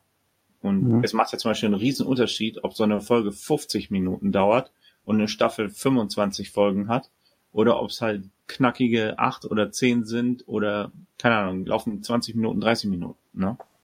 Hm, natürlich macht das einen Unterschied, ja. Weil gerade die älteren Serien, also wenn ich jetzt, also überlege, also das ist älter, aber jetzt sowas wie jetzt vor 20, 30 Jahren, also wenn man jetzt Akte X nimmt zum Beispiel, äh, da hat halt jede Staffel zu dem Zeitpunkt noch mindestens 20 Folgen gehabt. Ja, soweit muss Und man nicht Wenn ich jetzt weiß, okay, es sind damals. Ja. ja oder wie, welche Serie hat denn heutzutage noch 20 Folgen? Wenn man jetzt nicht so weit, also. Kaum noch eine, aber zum Beispiel ähm, ähm, selbst so eine Serie wie, wie Gilmore Girls sind, sind siebenmal 22 mhm. Folgen, a 50 Minuten. Ja, ja, ja. Rechne das mal hoch. Ist ja nicht schlimm, nur ist es halt dann, wenn man halt dann vorher abwägt, was guckt man jetzt, dann hat man da eine abgeschlossene Serie, aber die ist halt dann mit ihren äh, fünf oder zehn Staffeln oder acht Staffeln abgeschlossen, aber die hat halt auch immer dann 20 Folgen, a 50 Minuten dabei. Das ist dann, also klar, soll es einen davon nicht abhalten, aber es ist halt, äh, eine das, abgeschlossene Serie ist halt die Hürde auch höher dann, weil die hat auch mehr zu bieten am Ende dann vielleicht schon wieder. Das ist halt dieses, ja, wie sagt man Neudeutsch, Denglisch, ähm, das ist das Commitment. Wenn man ja, erstmal ja. anfängt, dann sitzt man erstmal drin. So wie ich bin vor zwei Jahren mit, mit The Americans angefangen, auch auf Netflix und hat mir eigentlich gut gefallen. Aber ich brauchte immer so ein bisschen Pause zwischen den Staffeln. Aber jetzt hm. zwischen Staffel, ähm, ich glaube, drei und vier ähm, ist halt so eine anderthalb Jahrespause entstanden. Und ich, mhm. ähm, so eine dumme Stimme in meinem hintersten Hinterkopf sagt mir, eigentlich müsstest du zumindest die letzte Staffel noch mal gucken. Oder, ja. oder mich zumindest reinlesen. Und gerade weil eben diese Stimme da ist, ähm, klicke ich es dann gar nicht erst an, sondern klicke was Neues an, wie, wie eben Cursed oder gucke zum wiederholten Male ähm, Avatar, Herr der Elemente, wie wie erwähnt beim mhm. letzten Mal. Ähm, und so entsteht das dann halt, dass das immer wieder zurückgeschoben wird. Ja, ich glaube, ich würde, also ich weiß gar nicht, ob es gut ist, dass heutzutage quasi die Serien fast überall staffelweise erscheinen, weil so Serien, die quasi wöchentlich noch ihre Folgen rausbringen, denen würde ich, glaube ich, tendenziell eher folgen. Also wenn ich jetzt quasi aktuell eine Live-Serie mitverfolgen würde, nicht eine ältere Serie, als wenn ich quasi die ganze Staffel bekomme und dann wieder weiß, okay, jetzt sind es halt erstmal wieder, auch wenn es nur zehn Folgen sind, das sind es erstmal zehn Folgen wieder anstatt irgendwie nur eine Folge jede Woche zu haben, was man eher unterbringt, um den Anschluss nicht zu verlieren. Deswegen, ich weiß gar nicht, ob das so gut ist fürs eigene Sehverhalten, dass man alles staffelweise bekommt, weil umso mehr hat man auch immer gleich direkt vor sich liegen und entscheidet sich deswegen vielleicht erstmal dagegen und schiebt es erstmal wieder auf. Ja, hängt, hängt auch gerade bei Serien aber auch von der Serie selbst ab. Ähm, es gibt einfach Serien, die sind dafür geeignet oder auch ähm, die funktionieren besser, wenn man sich denen Woche für Woche oder zumindest mit oder nur, nur Folge für Folge nähert. Und es gibt mhm. Serien, die profitieren davon, wenn man sie wegbinged, dass man gar nicht erst merkt, wie viel luftleerer Raum oder Wiederholungen oder Schwächen da drin sind. Ja. Zum Beispiel ähm, Picard, die Star Trek-Serie, hatte ich gesehen, die kam ja nur mhm. wöchentlich raus, zumindest als sie ja. neu war, genau. logischerweise. Und das hat der Serie für mich zu, zumindest ähm, gut getan, weil für eine Folge war das interessant genug, aber wenn ich mir jetzt vorstelle, die Serie so hintereinander weggucken zu können, hätte ich, glaube ich, ähnlich wie bei Cursed in den ersten zwei, drei Folgen gesagt, wo ist mir irgendwie zu, zu flach, zu banal. Ich weiß nicht, ob ich das zu Ende gucken will, aber halt so wöchentlich eine Stunde sitzt, sitzt dann irgendwie doch dran. Ja. kann man irgendwie unterbringen. Ja, und dann kommt natürlich auch die, die obligatorische Frage Film versus Serie, ne? Weil du, du schaust vielleicht so eine Serie bis bei Folge zwei, drei, vier und es ist bisher vielleicht nicht schlecht, aber ganz gut. Du bist schon neugierig, wie es weitergeht, aber so wirklich begeistert bist du zu dem Zeitpunkt noch nicht. Und dann fällt dir mit Blick auf die Uhr auf, Moment. Wir sind jetzt schon bei vier Stunden. Das entspricht der Zeit von zwei Spielfilmen, wenn nicht sogar fast dreien schon fast. Mhm. Und ähm, dann kommt natürlich der Gedanke auf, hm, sollte ich vielleicht anstatt jetzt 20 Stunden von dieser Serie lieber zehn Filme gucken? Ich meine, da ist sicherlich dann auch was bei, was nicht so toll ist, aber bei zehn Filmen ist die Chance natürlich groß, dass was dabei ist, was einem richtig gut gefällt. Ja, das stimmt. Also wenn man dann abwägt zwischen, ich gucke jetzt äh, alle Star Trek-Serien oder ich gucke mir jetzt die komplette Filmografie von Hitchcock an, ist es halt, ähm, oder ich gucke mir die Filmografie von Hitchcock und noch jemanden an. Roland Emmerich. Genau, wobei die jetzt nicht so groß, also ja, da ist auch schon einiges dabei, aber nicht, nicht so viel. Aber ja, da hat man dann tendenziell wahrscheinlich zumindest mehr Abwechslung als vielleicht bei einer Serie, die man vielleicht schon mag, aber ja, je nachdem, wie lang diese Staffeln immer sind, gibt es immer wieder ein bisschen Hänger und, ich glaube, und wenn man es halt ab, ja. Ja, ja. Ich glaube, in Maßen ist das sogar notwendig, dass wir diese Möglichkeit oder dass wir uns antrainieren, irgendwann zu sagen, gerade eben mit, mit Serien, die dieses Zeitcommitment erfordern, häufiger zu sagen, nee, das reicht nicht.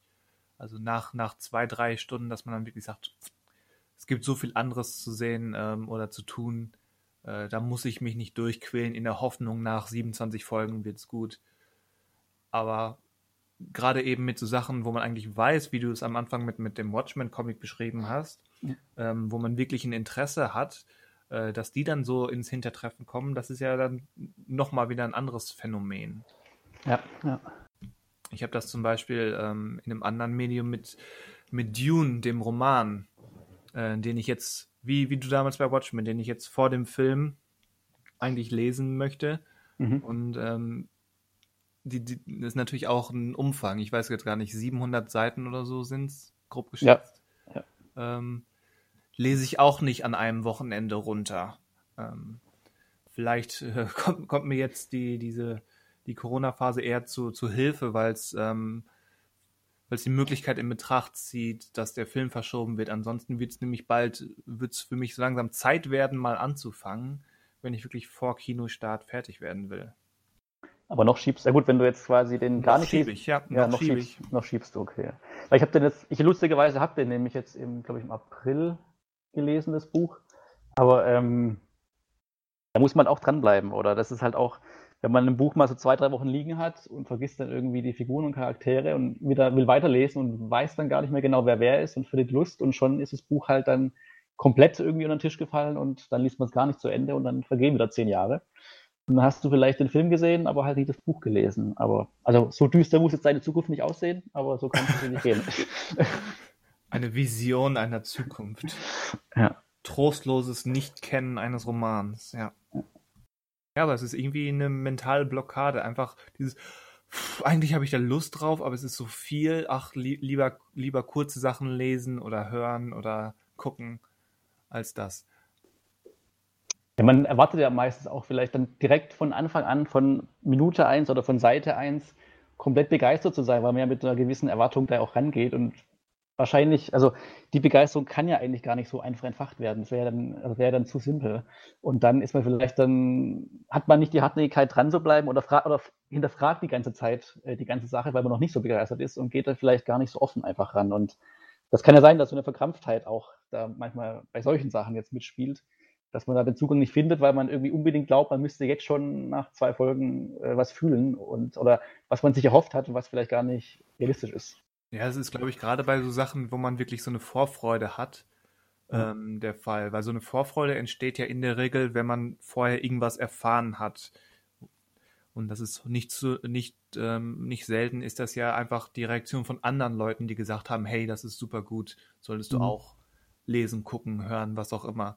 Ja. Und gerade wie du es gerade, wie du es beschrieben hast, äh, diese Erwartungshaltung dann ähm, umzusetzen in, ich brauche erst, das braucht erstmal Zeit. Gerade, gerade für so einen Roman, wie du, wie du ja sagst, ähm, ist nicht auf den ersten zehn Seiten schon ein Meisterwerk. Ähm, Ja. Dann das, das mit, mit seinen Vorstellungen und diesem Wunschgedanken, hier, ich lese gerade etwas Besonderes, wie, wie Christian vorhin mit, mit äh, das siebente Siegel beschrieben hat. Ähm, wenn, wenn eben diese riesen Erwartungshaltung kommt und dann guckt man das und hat nicht die Reaktion, die andere hatten oder Ja. die man erhofft hat zu haben, ähm, dann wird es schnell schwierig. Und entweder endet man dann eben mit einem Film, den man nicht mag, oder mit, mit einer Sache, die man aufschiebt, nicht zu Ende guckt oder wie auch immer. Hat man auch, also ich finde es bei, bei Filmen ganz oft, wenn man weiß, so Anfang des Jahres, da kommen ja die ganzen Oscar-Filme in die Kinos. Wenn man immer weiß, schon ins Kino geht mit dem Wissen, das ist ein der ist vielleicht sogar schon nominiert oder ein potenzieller Oscar-Film, hat man irgendwie schon eine ganz andere Haltung zu dem Film, glaube ich. Also wenn man jetzt den Film sehen würde ohne diesen Hintergrund, würde man den wahrscheinlich auch ganz anders wahrnehmen. Also es dann, dann geht es nicht mehr darum, dass man den Film aufschiebt, sondern um die Erwartungshaltung. Aber ich glaube, die spielt immer noch so eine Rolle, ob man sich jetzt etwas, etwas zu, also was anschaut oder nicht. Und ähm, ja, das beobachte ich oft bei diesen Oscar-Sachen, dass da man die Filme einfach anders wahrnimmt und die vielleicht sich eher schon direkt anschaut, weil man weiß, okay, die Verleihung ist es halt jetzt im Frühjahr, deswegen schaue ich jetzt den Film. Verleihungshintergrund hätten, würde man die Filme vielleicht gar nicht so wichtig nehmen und nicht direkt schauen, sondern auch ewig lang vor sich her schieben. Glaube ich. Glaubst du? Ja, bei manchen Und- ist das der Fall. Die Oscars sind jetzt ein Sonderfall, wenn man ungefähr weiß, wie, wie die ticken, ähm, würde ich das jetzt einfach nicht zu, würde ich empfehlen, die Oscars nicht zu ernst zu nehmen, dann Ja, machen sie noch ja. Spaß, aber Ja. grundsätzlich hast du schon recht. Manchmal hat man ja auch das Erlebnis, dass man, ähm, okay, bei Büchern vielleicht eher noch, aber dass gerade auch, ich sag mal, bei diesen in Anführungszeichen typischen Oscar-Filmen, dass der, der Anfang relativ zäh ist oder man sich echt denkt, ach, deswegen ist das so angesagt. Und ähm, ja gut, das, das kann aber nach zwei Stunden plötzlich ganz anders sein. Und man, man merkt dann, weil viele Filme sind auch gerade zum Schluss hin sehr stark oder haben sehr starke emotionale Momente. Und Es ähm, braucht erst das Ende, dann dass es zum Schluss, also ich ertappe mich da hin und wieder, dass man sich dann so einen Film anguckt, wo man am Anfang sehr skeptisch war, na ja. Und zum Schluss denkt man dann, ah, okay, ich habe es verstanden. Ja? Das hatte ich zum Beispiel bei The Irishman äh, bis heute noch nicht ganz, wo ich mich frage, braucht dieser Film quasi die ersten, ging jetzt vier Stunden oder drei Stunden dafür? Also braucht er die ersten drei Stunden, dass die vierte Stunde so funktioniert und so wahrgenommen wird, wo ich mich selbst gefragt habe, also ich war mir nicht sicher, ob ich das gebraucht hätte, um quasi emotional so mitgerissen zu werden in der letzten Hälfte oder im letzten Teil, dass ich wirklich davor die drei Stunden bräuchte. Das ist halt, also ja, das wäre so ein Extrembeispiel vielleicht zum Thema Anfang Islam und Ende ähm, kriegt dann schon seinen Payoff, aber ist fraglich, ob er das davor gebraucht hätte in der Länge. In der Länge vielleicht nicht, aber ähm, beim Irishman würde ich sagen, hatte das die, die, der Grundaufbau der Handlung hatte Hand und Fuß. Genau, nur die Frage war halt, ob jetzt, also ich habe mich nur gefragt, ob ich halt, ob die Länge das wahrscheinlich, ob es das gebraucht hätte in dem Sinne. Also der wäre ja wahrscheinlich so, ist die Frage, ob er ins Kino gekommen wäre in der Form. Also wenn jetzt nicht Netflix dahinter gestanden wäre. Das ist also die Frage, ob jetzt der Film in der er ist- lang. Also äh, ja, ist eine Frage, kann man nicht so ohne weiteres beantworten, aber er ist ja, du hattest ja gefragt, ob drei oder vier Stunden, also er ist näher dran an drei, glaube ich, aber über drei. Okay. Was heutzutage sicherlich sel selten ist für ein Kino, aber ähm, jetzt auch nicht so viel länger als zum Beispiel Wolf of Wall Street. Ja, das stimmt. Ja. Ich kann aber auch heute nicht verstehen, warum viele Studios diesen angeblich abgelehnt haben sollten. Also ich glaube, gerade Scorsese hat sich in den letzten Jahren eigentlich als ähm, Garant, äh, jetzt nicht für große Blockbuster, aber auf jeden Fall für große Prestigetitel äh, zementiert. Und gerade wenn er um die Ecke kommt und sagt, hier, ich bringe euch einen neuen Gangsterfilm mit Robert De Niro, dann, ich meine, sofern das Ding nicht ja nun mal 300 kein Millionen kosten soll, ähm, warum sollte man sowas ablehnen? Selbst wenn man damit keinen großen Gewinn zu erwarten hat, ist doch offensichtlich, dass es ein äh, Prestigefilm sein würde.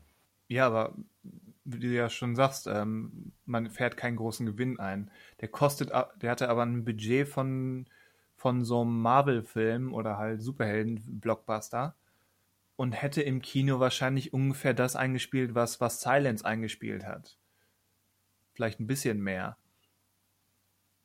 Letztendlich war es ja auch in, in vielerlei Hinsicht einfach ein Experiment mit der Verjüngungstechnik. Also ganz ehrlich, vielleicht bin ich zu alt, aber für mich wäre es auch in Ordnung gewesen, für die Szenen, in denen er das mit 70 plus nicht mehr spielen kann, andere Schauspieler zu nehmen, die halt sehr ähnlich aussehen. Klar wäre das machbar gewesen. Also ich kann, kann verstehen, warum er das macht. Das hat so ein bisschen, hat dem Ganzen so das Gefühl einer, einer subjektiven Erinnerung gegeben.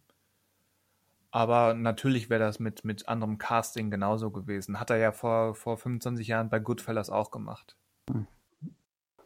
Aber ich meine, bei, so. bei Gemini Man mit Will Smith konnte man es nicht anders machen. Da brauchte man einfach einen jungen Will Smith. Und ähm, klar hätte man einen anderen Schauspieler nehmen können, der ähnlich aussieht, aber ich meine, ist jetzt nicht der große Film, aber da wäre der Effekt natürlich deutlich geringer gewesen, wenn es ich sag mal, in 0 auf 15 irgendein anderer Schauspieler gespielt hätte. Ja, es hätte da nicht so gepasst. Aber habt ihr damals Irish, ich weiß nicht, wann der November ist, da glaube ich erschienen, habt ihr den damals direkt geschaut oder war die Länge dann auch ein Grund zu sagen, okay, dann schiebe ich noch ein bisschen auf jetzt erstmal? Ja, elegant zum Thema zurück. Ähm, ja. Ich glaube, ich, ich habe ihn wirklich innerhalb der ersten drei, vier Tage geguckt, wo er dann gestartet ist. Vielleicht sogar am ersten oder zweiten. Weil ich, ich weiß gar ich habe den, glaube ich, wirklich dann erst im Januar geschaut. Weil er ist, glaube ich, im November erschienen. Ich glaube, ich habe ihn erst, also ich bin mir jetzt gerade nicht mehr sicher, aber ich habe ihn auf jeden Fall nicht direkt geschaut, weil er halt wirklich wegen der Länge nicht jeden Abend irgendwie so gut einplanbar war. Wenn, dann wollte ich ihn schon am Stück schauen und nicht irgendwie in Häppchen. Aber ähm, ja, da war, da war es dann wirklich dieses, diese Zeitsache, die es aufgeschoben hat, was bei dem jetzt ein bisschen vielleicht ein Extremfall ist für einen Spielfilm, weil er halt so lange geht, aber ähm, da war wirklich nur die Zeitsache der Grund und mehr nicht. Aber da vielleicht auch, auch um beim, beim unserem Hauptproblem zu bleiben, ich glaube, da hatte ich einfach die direkt so eine Motivation gefunden, einfach weil zum Ende des Jahres denkt zumindest mein Gehirn häufig in so Jahresabschlusslisten mhm, mhm. und sieht quasi schon das Fazit, was, was alles zu diesem Jahr gehört und gehörte, filmtechnisch ja. gesehen. Und da gehörte der, der neue Scorsese, den es jetzt ähm, eben bei Netflix gibt, dazu. Und da war eben diese Motivation da, sofort zuzuschlagen. Mhm und sich dann eben den einen Abend nur dem zu widmen. Und das ist, ist es ja oft, hatten wir jetzt schon mehrfach angerissen, wenn man, man muss irgendwie einen Kniff finden, sich selbst davon zu überzeugen, jetzt ranzugehen und es zu, zu tun und loszulegen. Ja. Wert, werte Kollegen, darf ich mich kurz einschneiden? Einschneiden? Ja, also in, in, in den Textfluss sozusagen. Ins Oder Gesprächsfluss. Ähm, ich, ich wollte anmerken, es, es war mir eine große Ehre und große Freude, heute dabei zu sein. Nur muss ich mich jetzt leider verabschieden, da ähm, sich meine bessere Hälfte gemeldet hat und nach Hause möchte. nach Hause möchte. Ich glaube, diesem Wunsch sollte ich nachkommen. Hältst du sie ja. fangen? Ja, ja, aber natürlich bin ich sehr gespannt drauf, wie dieses Gespräch hier zu Ende gehen wird. Ich meine, den, den, die restlichen Kapitel kenne ich ja noch nicht. Und ähm, ich meine, mir ist klar, dass ich jetzt sofort nach meiner nach meiner äh, Abwesenheit gedisst werde bis zum geht nicht mehr und sicherlich auch The Patriot noch öfter vorkommt, aber damit kann ich, glaube ich, leben. Okay, das ist doch schön. Ja. Okay, dann äh, au revoir. Au, Bis bald. Au revoir. Bis bald. Jo, äh, machen wir zu zweit weiter. Genau. Ja, hast du noch irgendwas, oder hattest du jetzt in der Vorüberlegung irgendwelche Titel oder irgendwelche Sachen noch auf die Liste bekommen, wo die am längsten bei dir draufstehen? Gefühlt? Ja, die, die beiden großen sind definitiv Mad, Madman und, und Dune, weil das Buch habe okay. ich vor, vor anderthalb Jahren geschenkt bekommen, mhm. ähm, wo, wo, wo quasi, glaube ich, erstmalig auch für, für nicht, nicht Nerds wie uns ähm, bekannt wurde, dass der Film gedreht wurde. Hat mhm. mir ein Freund das geschenkt. Ähm, entsprechend lang liegt das schon rum.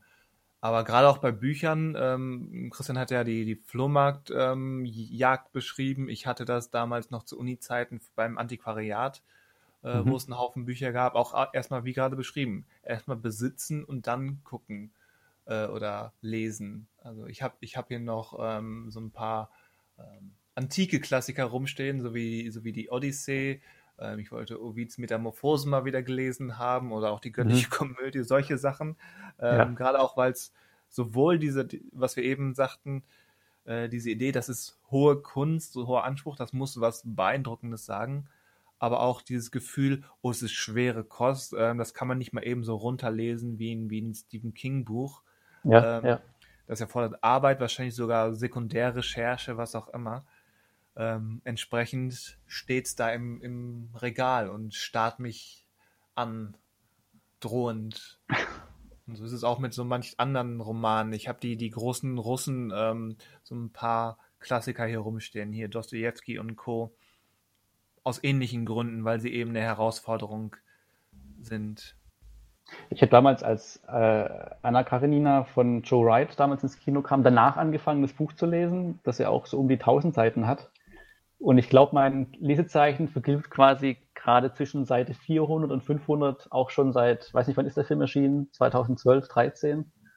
Und, 11, ähm, 12, ja. Ähm, Soweit ich noch weiß, war der Film schon teilweise relativ nah noch am Buch, aber klar, ein 1000 Seiten Buch, da kann nicht alles in diesen grob zwei Stunden Film rein. Aber da ist dann auch irgendwie, da war kurz nach dem Film das Interesse da, was ja irgendwie, normalerweise lese ich, wenn es geht, schon das Buch vor dem Film. Ähm, aber da habe ich dann auch irgendwie, ist ja auch eigentlich ein Klassiker, aber den habe ich angefangen und gelesen und kam, glaube ich, eigentlich ganz gut voran und irgendwann, weiß nicht, also ich weiß nicht, was passiert ist. weiß nicht, was passiert ist. Ja. Aber ja, ähm, ja wie, wie, du schon sagst, der, der Film ist nah dran, aber kann natürlich auch nur so nah dran sein, wie es so ein zwei Stunden Adaptionsfilm ähm, von einem 1000 Seiten Roman sein kann. Aber ich mag den ja. sehr gerne, den Film. Genau, der Film war ja auch sehr gelungen. Deswegen war ich auch interessiert daran, einfach zu gucken, wie einfach die, überhaupt die Vorlage ist, weil ich äh, die noch gar nicht gelesen hatte und nur gemerkt habe, okay, inhaltlich ähm, ist da schon, die Hauptpunkte sind dabei, aber der Joe Wright-Film ist ja vor allen Dingen, also nicht nur inhaltlich, sondern ja vor allen Dingen, wie er gestaltet ist, einfach nochmal was Besonderes. Und ähm, ja, ja. da fragt man sich ja auch, ob das Buch jetzt irgendwie dahingehend irgendwelche Vorlagen gegeben hat oder nicht. Und ähm, dann geht man auch mal 1000 Seiten an und schafft es dann eben nicht. Also, weil ich, also 1000 Seiten Bücher sind immer so eine Sache für sich, weil es, es gibt ja gar nicht, ich überlege gerade, außer jetzt von Stephen King gibt es jetzt nicht so viele Bücher, die wirklich die 1000 Seiten erreichen und diese 1000 Seiten auch wirklich durchgehend einen an der Strippe halten. Also ich habe auch nicht so viele im Besitz, die 1000 haben, aber ähm, nee, ich ja. auch nicht. 1000 ist halt schon eine Ansage einfach. Also das, ähm, da ist man halt ein paar Wochen dann dran. Und da, ähm, also ich, wenn ich jetzt Anna Karina, glaube ich, nochmal angehen würde, würde ich nicht bei dem Lesezeichen anfangen, sondern halt wieder von vorne, weil einfach ja, die Figuren einfach ich. nicht mehr da sind. Also die Figuren sind halt, also klar, man kann sich wieder, kann sich ja den Film nochmal anschauen, hat die Figuren wieder im Kopf, aber trotzdem finde ich es schwer, dann wieder in ein Buch reinzufinden. Also auch wenn ich jetzt eine Serie nach vier Staffeln unterbrechen würde für mehrere Jahre, wüsste ich auch nicht, also wahrscheinlich würde ich dann, wenn ich wirklich Interesse habe, weiterzumachen, dann dort weitermachen, als nochmal vier Staffeln zu schauen, mit der Gefahr, dass ich wieder nach vier Staffeln die Lust verliere oder sowas. Aber ähm, normalerweise ist halt das Problem, ich mache halt dann nicht da weiter, wo ich damals stecken geblieben bin, sondern glaube oder habe das Empfinden, nochmal von vorne zu beginnen und ähm, dann ist man mit einem Teufelskreis drin. Ah, richtig. ähm, ist es denn dann wirklich so häufig dann die, die Länge? Weil wie viele Filme gibt es wirklich, ähm, die du auch auf dieser Liste hast, ähm, ewig gucken wollen, aber nie wirklich gemacht? Wir hatten ja letztes Mal, als wir dieses ABC gemacht haben, diese Lücken bei Brian De Palma zum Beispiel.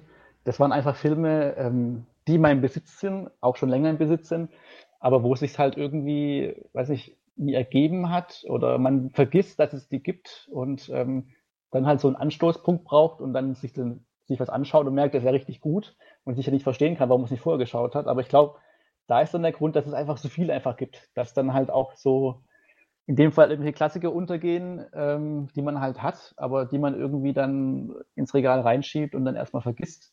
Weil, ein, also wenn man streng ist, müsste man eigentlich alles, was man kauft, ähm, nicht, also darf man nicht wegräumen, sondern muss halt sich erst damit beschäftigen. Und dann würde man vielleicht eher merken, ich kaufe jetzt erstmal, oder ich folge meinem neuen Interesse nicht, sondern ich äh, hake erstmal alles Interesse ab. Ähm, aber ich glaube, so konsequent ist halt selten jemand. Na, ich jedenfalls nicht. Aber ich würde behaupten, ähm, also es gibt natürlich auch bei mir solche Fälle bei Filmen, wie du es gerade beschrieben hast. Mhm. Aber ich glaube, die größeren Lücken von Sachen, die ich gucken möchte, aber noch nicht geguckt habe, ähm, da scheitert es bei Filmen eher an, an der Verfügbarkeit. Weil es sind dann mhm. eben so die, die Klassiker aus sei es Fernost oder von, von, von älteren Regisseuren, die es eben nicht ähm, mal eben so bei Netflix gibt. Wir hatten ja über Bergmann gesprochen beim letzten mhm. Podcast, wo es, ja. ähm, Daniel hatte ja recherchiert, wo es nur einen von den etwas unbekannteren Bergmann-Filmen bei Amazon Prime gab zum Beispiel. Netflix mhm. hat logisch, logischerweise nicht einen. Ich würde, wie gesagt, gerne da Lücken schließen, aber da ist es eben die Verfügbarkeit, die dem Grenzen setzt. Gut, das ist ja auch mal gut, wenn man äh, weiß, man kann nichts dafür, dass es diese Lücke gibt. Das ist ja auch mal was. Die einzige Möglichkeit wäre eben, Geld in die Hand zu nehmen und, und Importe zu kaufen. Mhm. Was man mal machen kann, aber so, so flüssig hat man es dann, oder ich zumindest auch nicht. Ja, das ist. Aber wie es bei dir normalerweise, wenn du dir was, beispielsweise einen Film kaufst und noch nicht, also du kaufst auch Filme, die du schon mal gesehen hast, aber wenn du halt dir einen Film kaufst, den du noch nicht kennst, aber halt aus Interesse dir kaufst, willst du dir dann schon oder nimmst du dir vor, den dann auch zeitnah anzuschauen oder ähm, ist es dann eher so ein, ich kaufe mir den jetzt mal und dann mal gucken, wann ich dazu komme? Also bei Filmen, die ich noch nicht gesehen habe, ähm, gelingt es mir eigentlich in neun von zehn Fällen ähm, recht gut, die innerhalb der ersten, sagen wir mal, vier bis fünf Wochen zu gucken. Okay. Mal eine meistens, gute Quote. Meistens. Okay. Würde ich jetzt. Ja. Ja, äh, vielleicht vertue ich mich jetzt, man betrügt sich ja gerne mal selbst. Ja. Ähm, vielleicht, wenn da jetzt jemand Außenstehendes mal wirklich auf meine Finger gucken würde, wie es denn mit Kaufverhalten und Guckverhalten aussieht, vielleicht wird die Quote dann auf sieben von zehn angepasst. Aber so ungefähr würde ich jetzt schätzen. Das heißt, du hast aktuell nicht, nicht viele Filme im Raum oder in, in der Wohnung, die jetzt quasi ungesehen sind oder die du nicht kennst im Vergleich zu Büchern zum Beispiel. Also bei Filmen Richtig. bist du ganz. Okay, okay. Also was wirklich physikalische Medien betrifft, ähm, ist meine, meine, der Blu-ray-Stapel mit ungeguckt besteht quasi nur aus Sachen, die ich schon mal, sei es im Kino oder so, schon mal gesehen habe, aber eben ähm, mhm. besitzen wollte, die aber seitdem noch nicht ähm, in den Player gewandert sind. Mhm. Okay. Aber, aber die, die Watchlisten bei, bei Amazon und ähm, Netflix sehen natürlich anders aus. Da gibt es eine Menge ja, Sachen, die ich, die ich noch nicht kenne und trotzdem noch nicht geguckt habe. Und gerade gerade ähm, Amazon, ähm, da, da rutscht sowas ja auch schnell, gefühlt schneller raus, äh, sind mir schon ein paar ähm, verloren gegangen, weil ich zu mhm. langsam war. Aber das sind ja alles potenziell wahrscheinlich Filme, die du, also wenn es jetzt kein Netflix oder kein Streaming geben würde, Wären das dann Filme, die du eher dann vielleicht gekauft hättest und schon gesehen hättest? Oder sind das eher Filme, wo du eh nie gekauft, äh, nie kaufen würdest, außer sie hauen dich komplett um, wenn du sie kennst? Mm, beides. Also mir fällt jetzt spontan auf den ersten Blick fällt mir zum Beispiel die, die Red Riding Trilogie ein. Das sind so britische mhm. Krimis. Ähm, weiß nicht, sagt dir das was? Ich habe schon davon gehört, ja. Aber es gab schon länger, also ein paar Jahre her, dass die erschienen sind, glaube ich, oder? Ja, also schon, die, die ja. waren letztes oder vorletztes Jahr waren die bei, bei Amazon und ich habe es nie gesehen, das, wie gesagt, basiert auf, auf wahren Begebenheiten. Mhm. Ähm, unter anderem Andrew Garfield spielt mit. Ähm, wollte ich sehen, aber das war wirklich nur so ein, so ein Fall. Ich habe jetzt die Gelegenheit, ist spannend, äh, würde ich gerne gucken und habe es dann nicht gemacht, aber das Interesse ist nicht groß genug, dass ich mir das jetzt ähm, kaufen würde, ob jetzt ähm, digital oder auf Scheibe wie gesagt, da vielleicht rutscht es irgendwann mal wieder rein und dann habe ich eine neue Chance.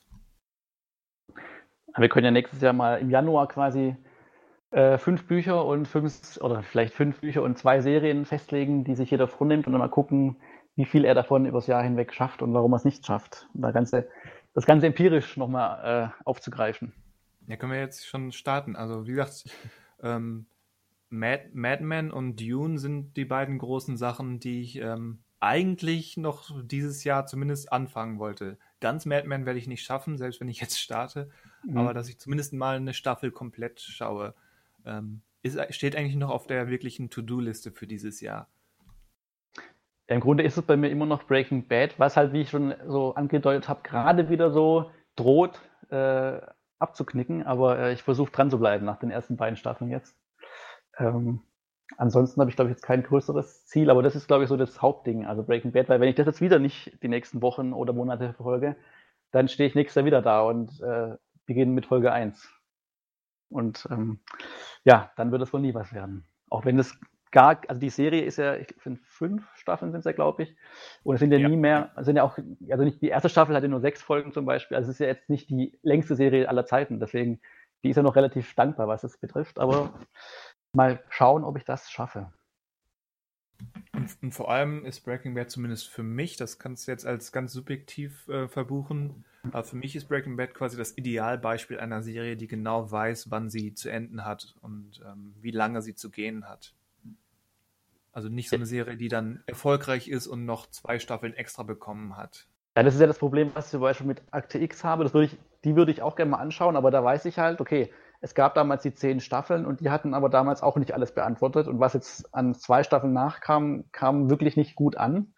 Und es ist halt auch eine Serie mit diesen 20 Folgen plus, die halt auch mal ein paar Folgen zum Auffüllen haben. Und da sind so ein paar Komponenten dabei, wo es schon schwierig ist zu sagen, ich bis zum Ende, weil ich weiß, äh, es wird eh nicht alles beantwortet werden und ich weiß, es werden auch Folgen dabei sein, die nicht so toll sind.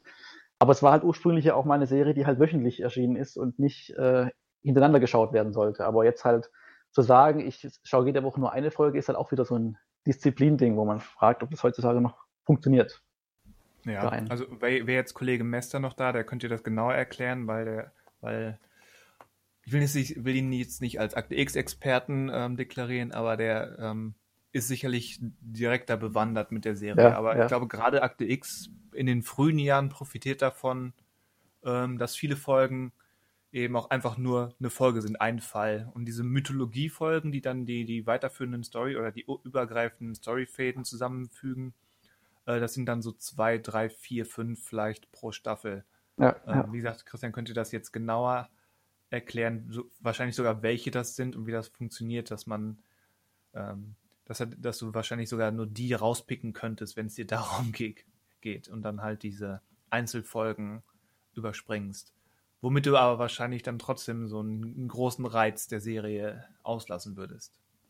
Ja, das, ich habe das zum Beispiel jetzt bei, als PK erschienen ist, habe ich auch, ähm, da gab es ja mehrere online so Guides mit äh, Folgen aus Next Generation, die quasi darauf aufbauen. Und da hatte man so, ich glaube, es war aus jeder Staffel immer so zwei, drei Folgen, die äh, dann schon einen guten Eindruck der Serie gegeben haben, aber man springt dann halt schon sehr durch die Serie und die ganzen Charaktere entwickeln sich halt so nebenher weiter und man kriegt halt nur so Eckpunkte mit. Aber das war als Vorbereitung so ganz gut, weil es dann doch schon irgendwie einen runden, also ganz rund war für sich aber man äh, weiß nicht, also man nicht, man betrügt sich nicht selber, aber man äh, so richtig die Serie hat man dann auch nicht gesehen, weil man ja von jeder Staffel quasi nur so 10% gesehen hat und ähm, die Serie bestimmt nur wegen diesen 10% nicht äh, so gut ist. Oder man hat wahrscheinlich noch nicht so ganz die Serie hinter sich. Deswegen würde ich jetzt nicht sagen, ich habe die Serie gesehen, nur weil ich jetzt halt die zwei, drei Highlight-Folgen gesehen habe, auf die die neue Serie aufbaut. Richtig, also man ja. guckt ja auch nicht so bei, bei YouTube die zwei besten Szenen von Film X an und glaubt ja. dann den Film gesehen zu haben. Ja, genau. Und auf dem Level wäre das ja dann, wenn man nur zwei Folgen guckt. Aber genau. wenn du jetzt sagst, du willst den größeren Zusammenhang bei Akte X vielleicht nochmal auffrischen oder gucken, ähm, wäre das zumindest bei der Serie einfacher zu lösen als bei sowas wie Breaking Bad, wo du sich einfach gar genau, keine ja. Folge. Nee, nee, klar. ja, ja. Aber das ist halt, weiß ob das, das ist halt das Gute, dass du heutzutage halt nicht mehr so, ich, also ich mag meistens diese Füllerfolgen nicht unbedingt von den früheren Serien, außer wenn ich halt wirklich die Welt mag und die Charaktere. Aber ansonsten ist meistens so eine horizontal erzählte Serie, finde ich, dann doch immer spannender, weil sonst, dass ich halt so eine für sich abgeschlossene Folge nur schaue, da muss ich dann schon viel dran hängen an dem Ganzen, dass ich das wirklich auch spannend finde, weil sonst, ja, fehlt, also fehlt mir dann schon die Motivation oder dann gucke ich lieber einen abgeschlossenen Film an, als halt so eine abgeschlossene Folge in so einer Serienwelt. Wobei ich jetzt diese, ich glaube, der Fachbegriff zumindest für hm. Genreserien ist Monster of the Week Folgen. Genau. Würde ja, ich jetzt ja. nicht mit, mit Füllerfolgen gleichsetzen, weil die sind das, eben ja, nicht als Füllmaterial gedacht, sondern eben ja, wahrscheinlich sogar ähm, das eigentliche Ziel und dann hat man erst im Laufe der Zeit eben weiterführende Experimente oder nicht Experimente oder Erzählform verfolgt. Also ich glaube, Füllerfolgen sind es eher bei einer Serie wie, ich weiß gar nicht, doch sowas wie Lost zum Beispiel, wo man dann merkt, okay, von den 20 Folgen sind halt 17 wirklich hintereinander horizontal erzählt und dann gibt es so zwei, drei Folgen, die so ein bisschen ausbremsen. Da, ja, ich glaube, da passt eher Füllerfolge rein, aber genau. Ja, ja. Weil eben der Sender x Anzahl an Folgen genau, gestellt ja. hat, aber die Story Genau. irgendwann genau. so dünn, dünn gerieben ist, dass sie nicht für diese X-Anzahl ausreichend ist. Genau, ja, ja. Aber ja, ähm, wo wir jetzt so häufig Akte X erwähnt haben, ähm, gerade auch, weil, weil, weil Christian eben auch so, so ein Fan von der Serie ist, die steht auch schon seit Jahren auf meiner Liste, die mal wirklich konkret zu sehen. Ich kenne so, so, eine gut, so ein gutes Dutzend von Einzelfolgen noch damals aus dem Fernsehen. Mhm, ja. Aber so als, als wirklich als Serie gesehen habe ich es nie. Und das gleiche gilt übrigens auch für die Simpsons, die man eben immer einzeln gesehen hat. Aber ja. ich habe kein Verständnis von, von, von Staffeln oder Äras, Ähren, sagt man Äras oder Ähren? Mein Gott. Gibt beides. Von, von, jedenfalls von, von den Phasen, ähm, die die Simpsons ja durchlaufen haben, die ja. ähm, könnte ich dir jetzt nicht unterscheiden. Manchmal sieht man sieht es eben am Animationsstil, manchmal an, an den Verweisen, die es da gibt, aber ansonsten habe ich das nie so als Ganzes wahrgenommen. Und entsprechend Wobei da hat man jetzt, da hast du zumindest nicht so lange Folgen. Da hast du da nicht so, da kannst du mal so zwei, drei Folgen hintereinander schauen. Die gehen nicht so lange. Das stimmt, aber das ist jetzt, ja. ist dann eben auch die Frage, was du, oder was du eben angerissen hattest, von wegen, hat man jetzt das wirklich gesehen? Habe ich wirklich die Simpsons gesehen? Ja. Auch wenn ich wahrscheinlich rein quantitativ zumindest von den ersten 15 Staffeln habe ich 80 bis 90 Prozent gesehen, ähm, aber halt quer durcheinander. Habe ich die Simpsons gesehen oder habe ich die Simpsons nicht gesehen? Ich würde sagen, ja, aber mit Asterisk dran. Du musst ja auch eigentlich nirgends Zeugnis ablegen. Das ist ja nur so eine Sache von, äh, hast du das wirklich, also tut man sich dann selber irgendwie mehr, bedrückt, ja, bedrückt man sich so, selber oder? Genau, für, für mich selber die Frage. Ja unter anderem, wir hatten ja letztes Mal schon, ähm, ich bin tatsächlich jemand, der, der Listen führt, sowohl mit Sachen, mhm. die ich konsumieren möchte und Sachen, die ich konsumiert habe. Und ähm, ja, da ist, sind die Simpsons eben so ein, so ein Sonderfall, weil, weil ich nicht weiß, erstens laufen sie noch und die letzten zehn Staffeln habe ich garantiert quasi gar nichts von gesehen. Mhm. Aber nur weil diese Serie halt so absurd lang läuft, ähm, negiert das ja nicht, den, den Fakt, dass ich von den ersten 15 Staffeln ähm, den, das Allermeiste gesehen habe. Ja, das stimmt. Aber eine Serie sollte eh nicht so lange laufen wie die Simpsons. Ja, ist die Frage, wenn sie dann plötzlich nicht mehr läuft, ob man dann irgendwie, auch wenn man noch zehn Staffeln umgesehen hat, plötzlich dann äh, in Anführungsstrichen trauert, weil es die Serie nicht mehr gibt. Dabei gibt es ja eigentlich noch genügend Stoff für einen, den man auch noch gar nicht gesehen hat. Aber ja, ich glaube, Simpsons ist halt so ein Ding, wo sich keiner rantraut, das abzusetzen. Wahrscheinlich, also was ich so mitkriege von der Qualität her, ist ja generell so die letzten Jahre die eher abfallend, was man so liest von den Fans. Aber ähm, also wenn ich jetzt eine Serie, eine Folge mal sehe davon, könnte ich jetzt auch nicht sagen, ob das eher eine neuere ist oder eine alte. Das sind gute, da gibt es schlechte, aber wahrscheinlich eine normale Serie hätte man irgendwann mal abgesetzt oder sowas. Aber anscheinend macht es ja noch genügend, also ist es von den Quoten her oder was auch immer noch zufriedenstellend. Oder hat noch genügend Merchandise-Verkäufe, keine Ahnung. Was Wahrscheinlich, wahrscheinlich das, ja. ja. Wobei jetzt gehört das ja Disney. Wer weiß. Ja gut, die haben, äh, die haben jetzt ihre 30 Staffeln für Disney Plus. Da haben sie ja ein bisschen was. Vielleicht reicht ihnen das auch nicht, vielleicht wollen sie noch mehr haben. Ich glaube, das Problem, also oder sagen wir mal anders, die einzige Chance darauf, dass es abgesetzt wird in den nächsten Jahren, steht quasi nur, wenn wirklich äh, mehrere Hauptsprecher nicht mehr können oder wollen. Stimmt, ja gut, das ist ja nochmal so ein Ding, ja. Wünscht natürlich den Sprecher nicht. Also wenn sie nicht nein, mehr können. Nein, auf, auf wenn sie nicht wollen, wenn sie wollen, dann ist natürlich was anderes, wenn sie nicht mehr können natürlich. Aber ähm, ja, das wäre vielleicht der einzige Grund.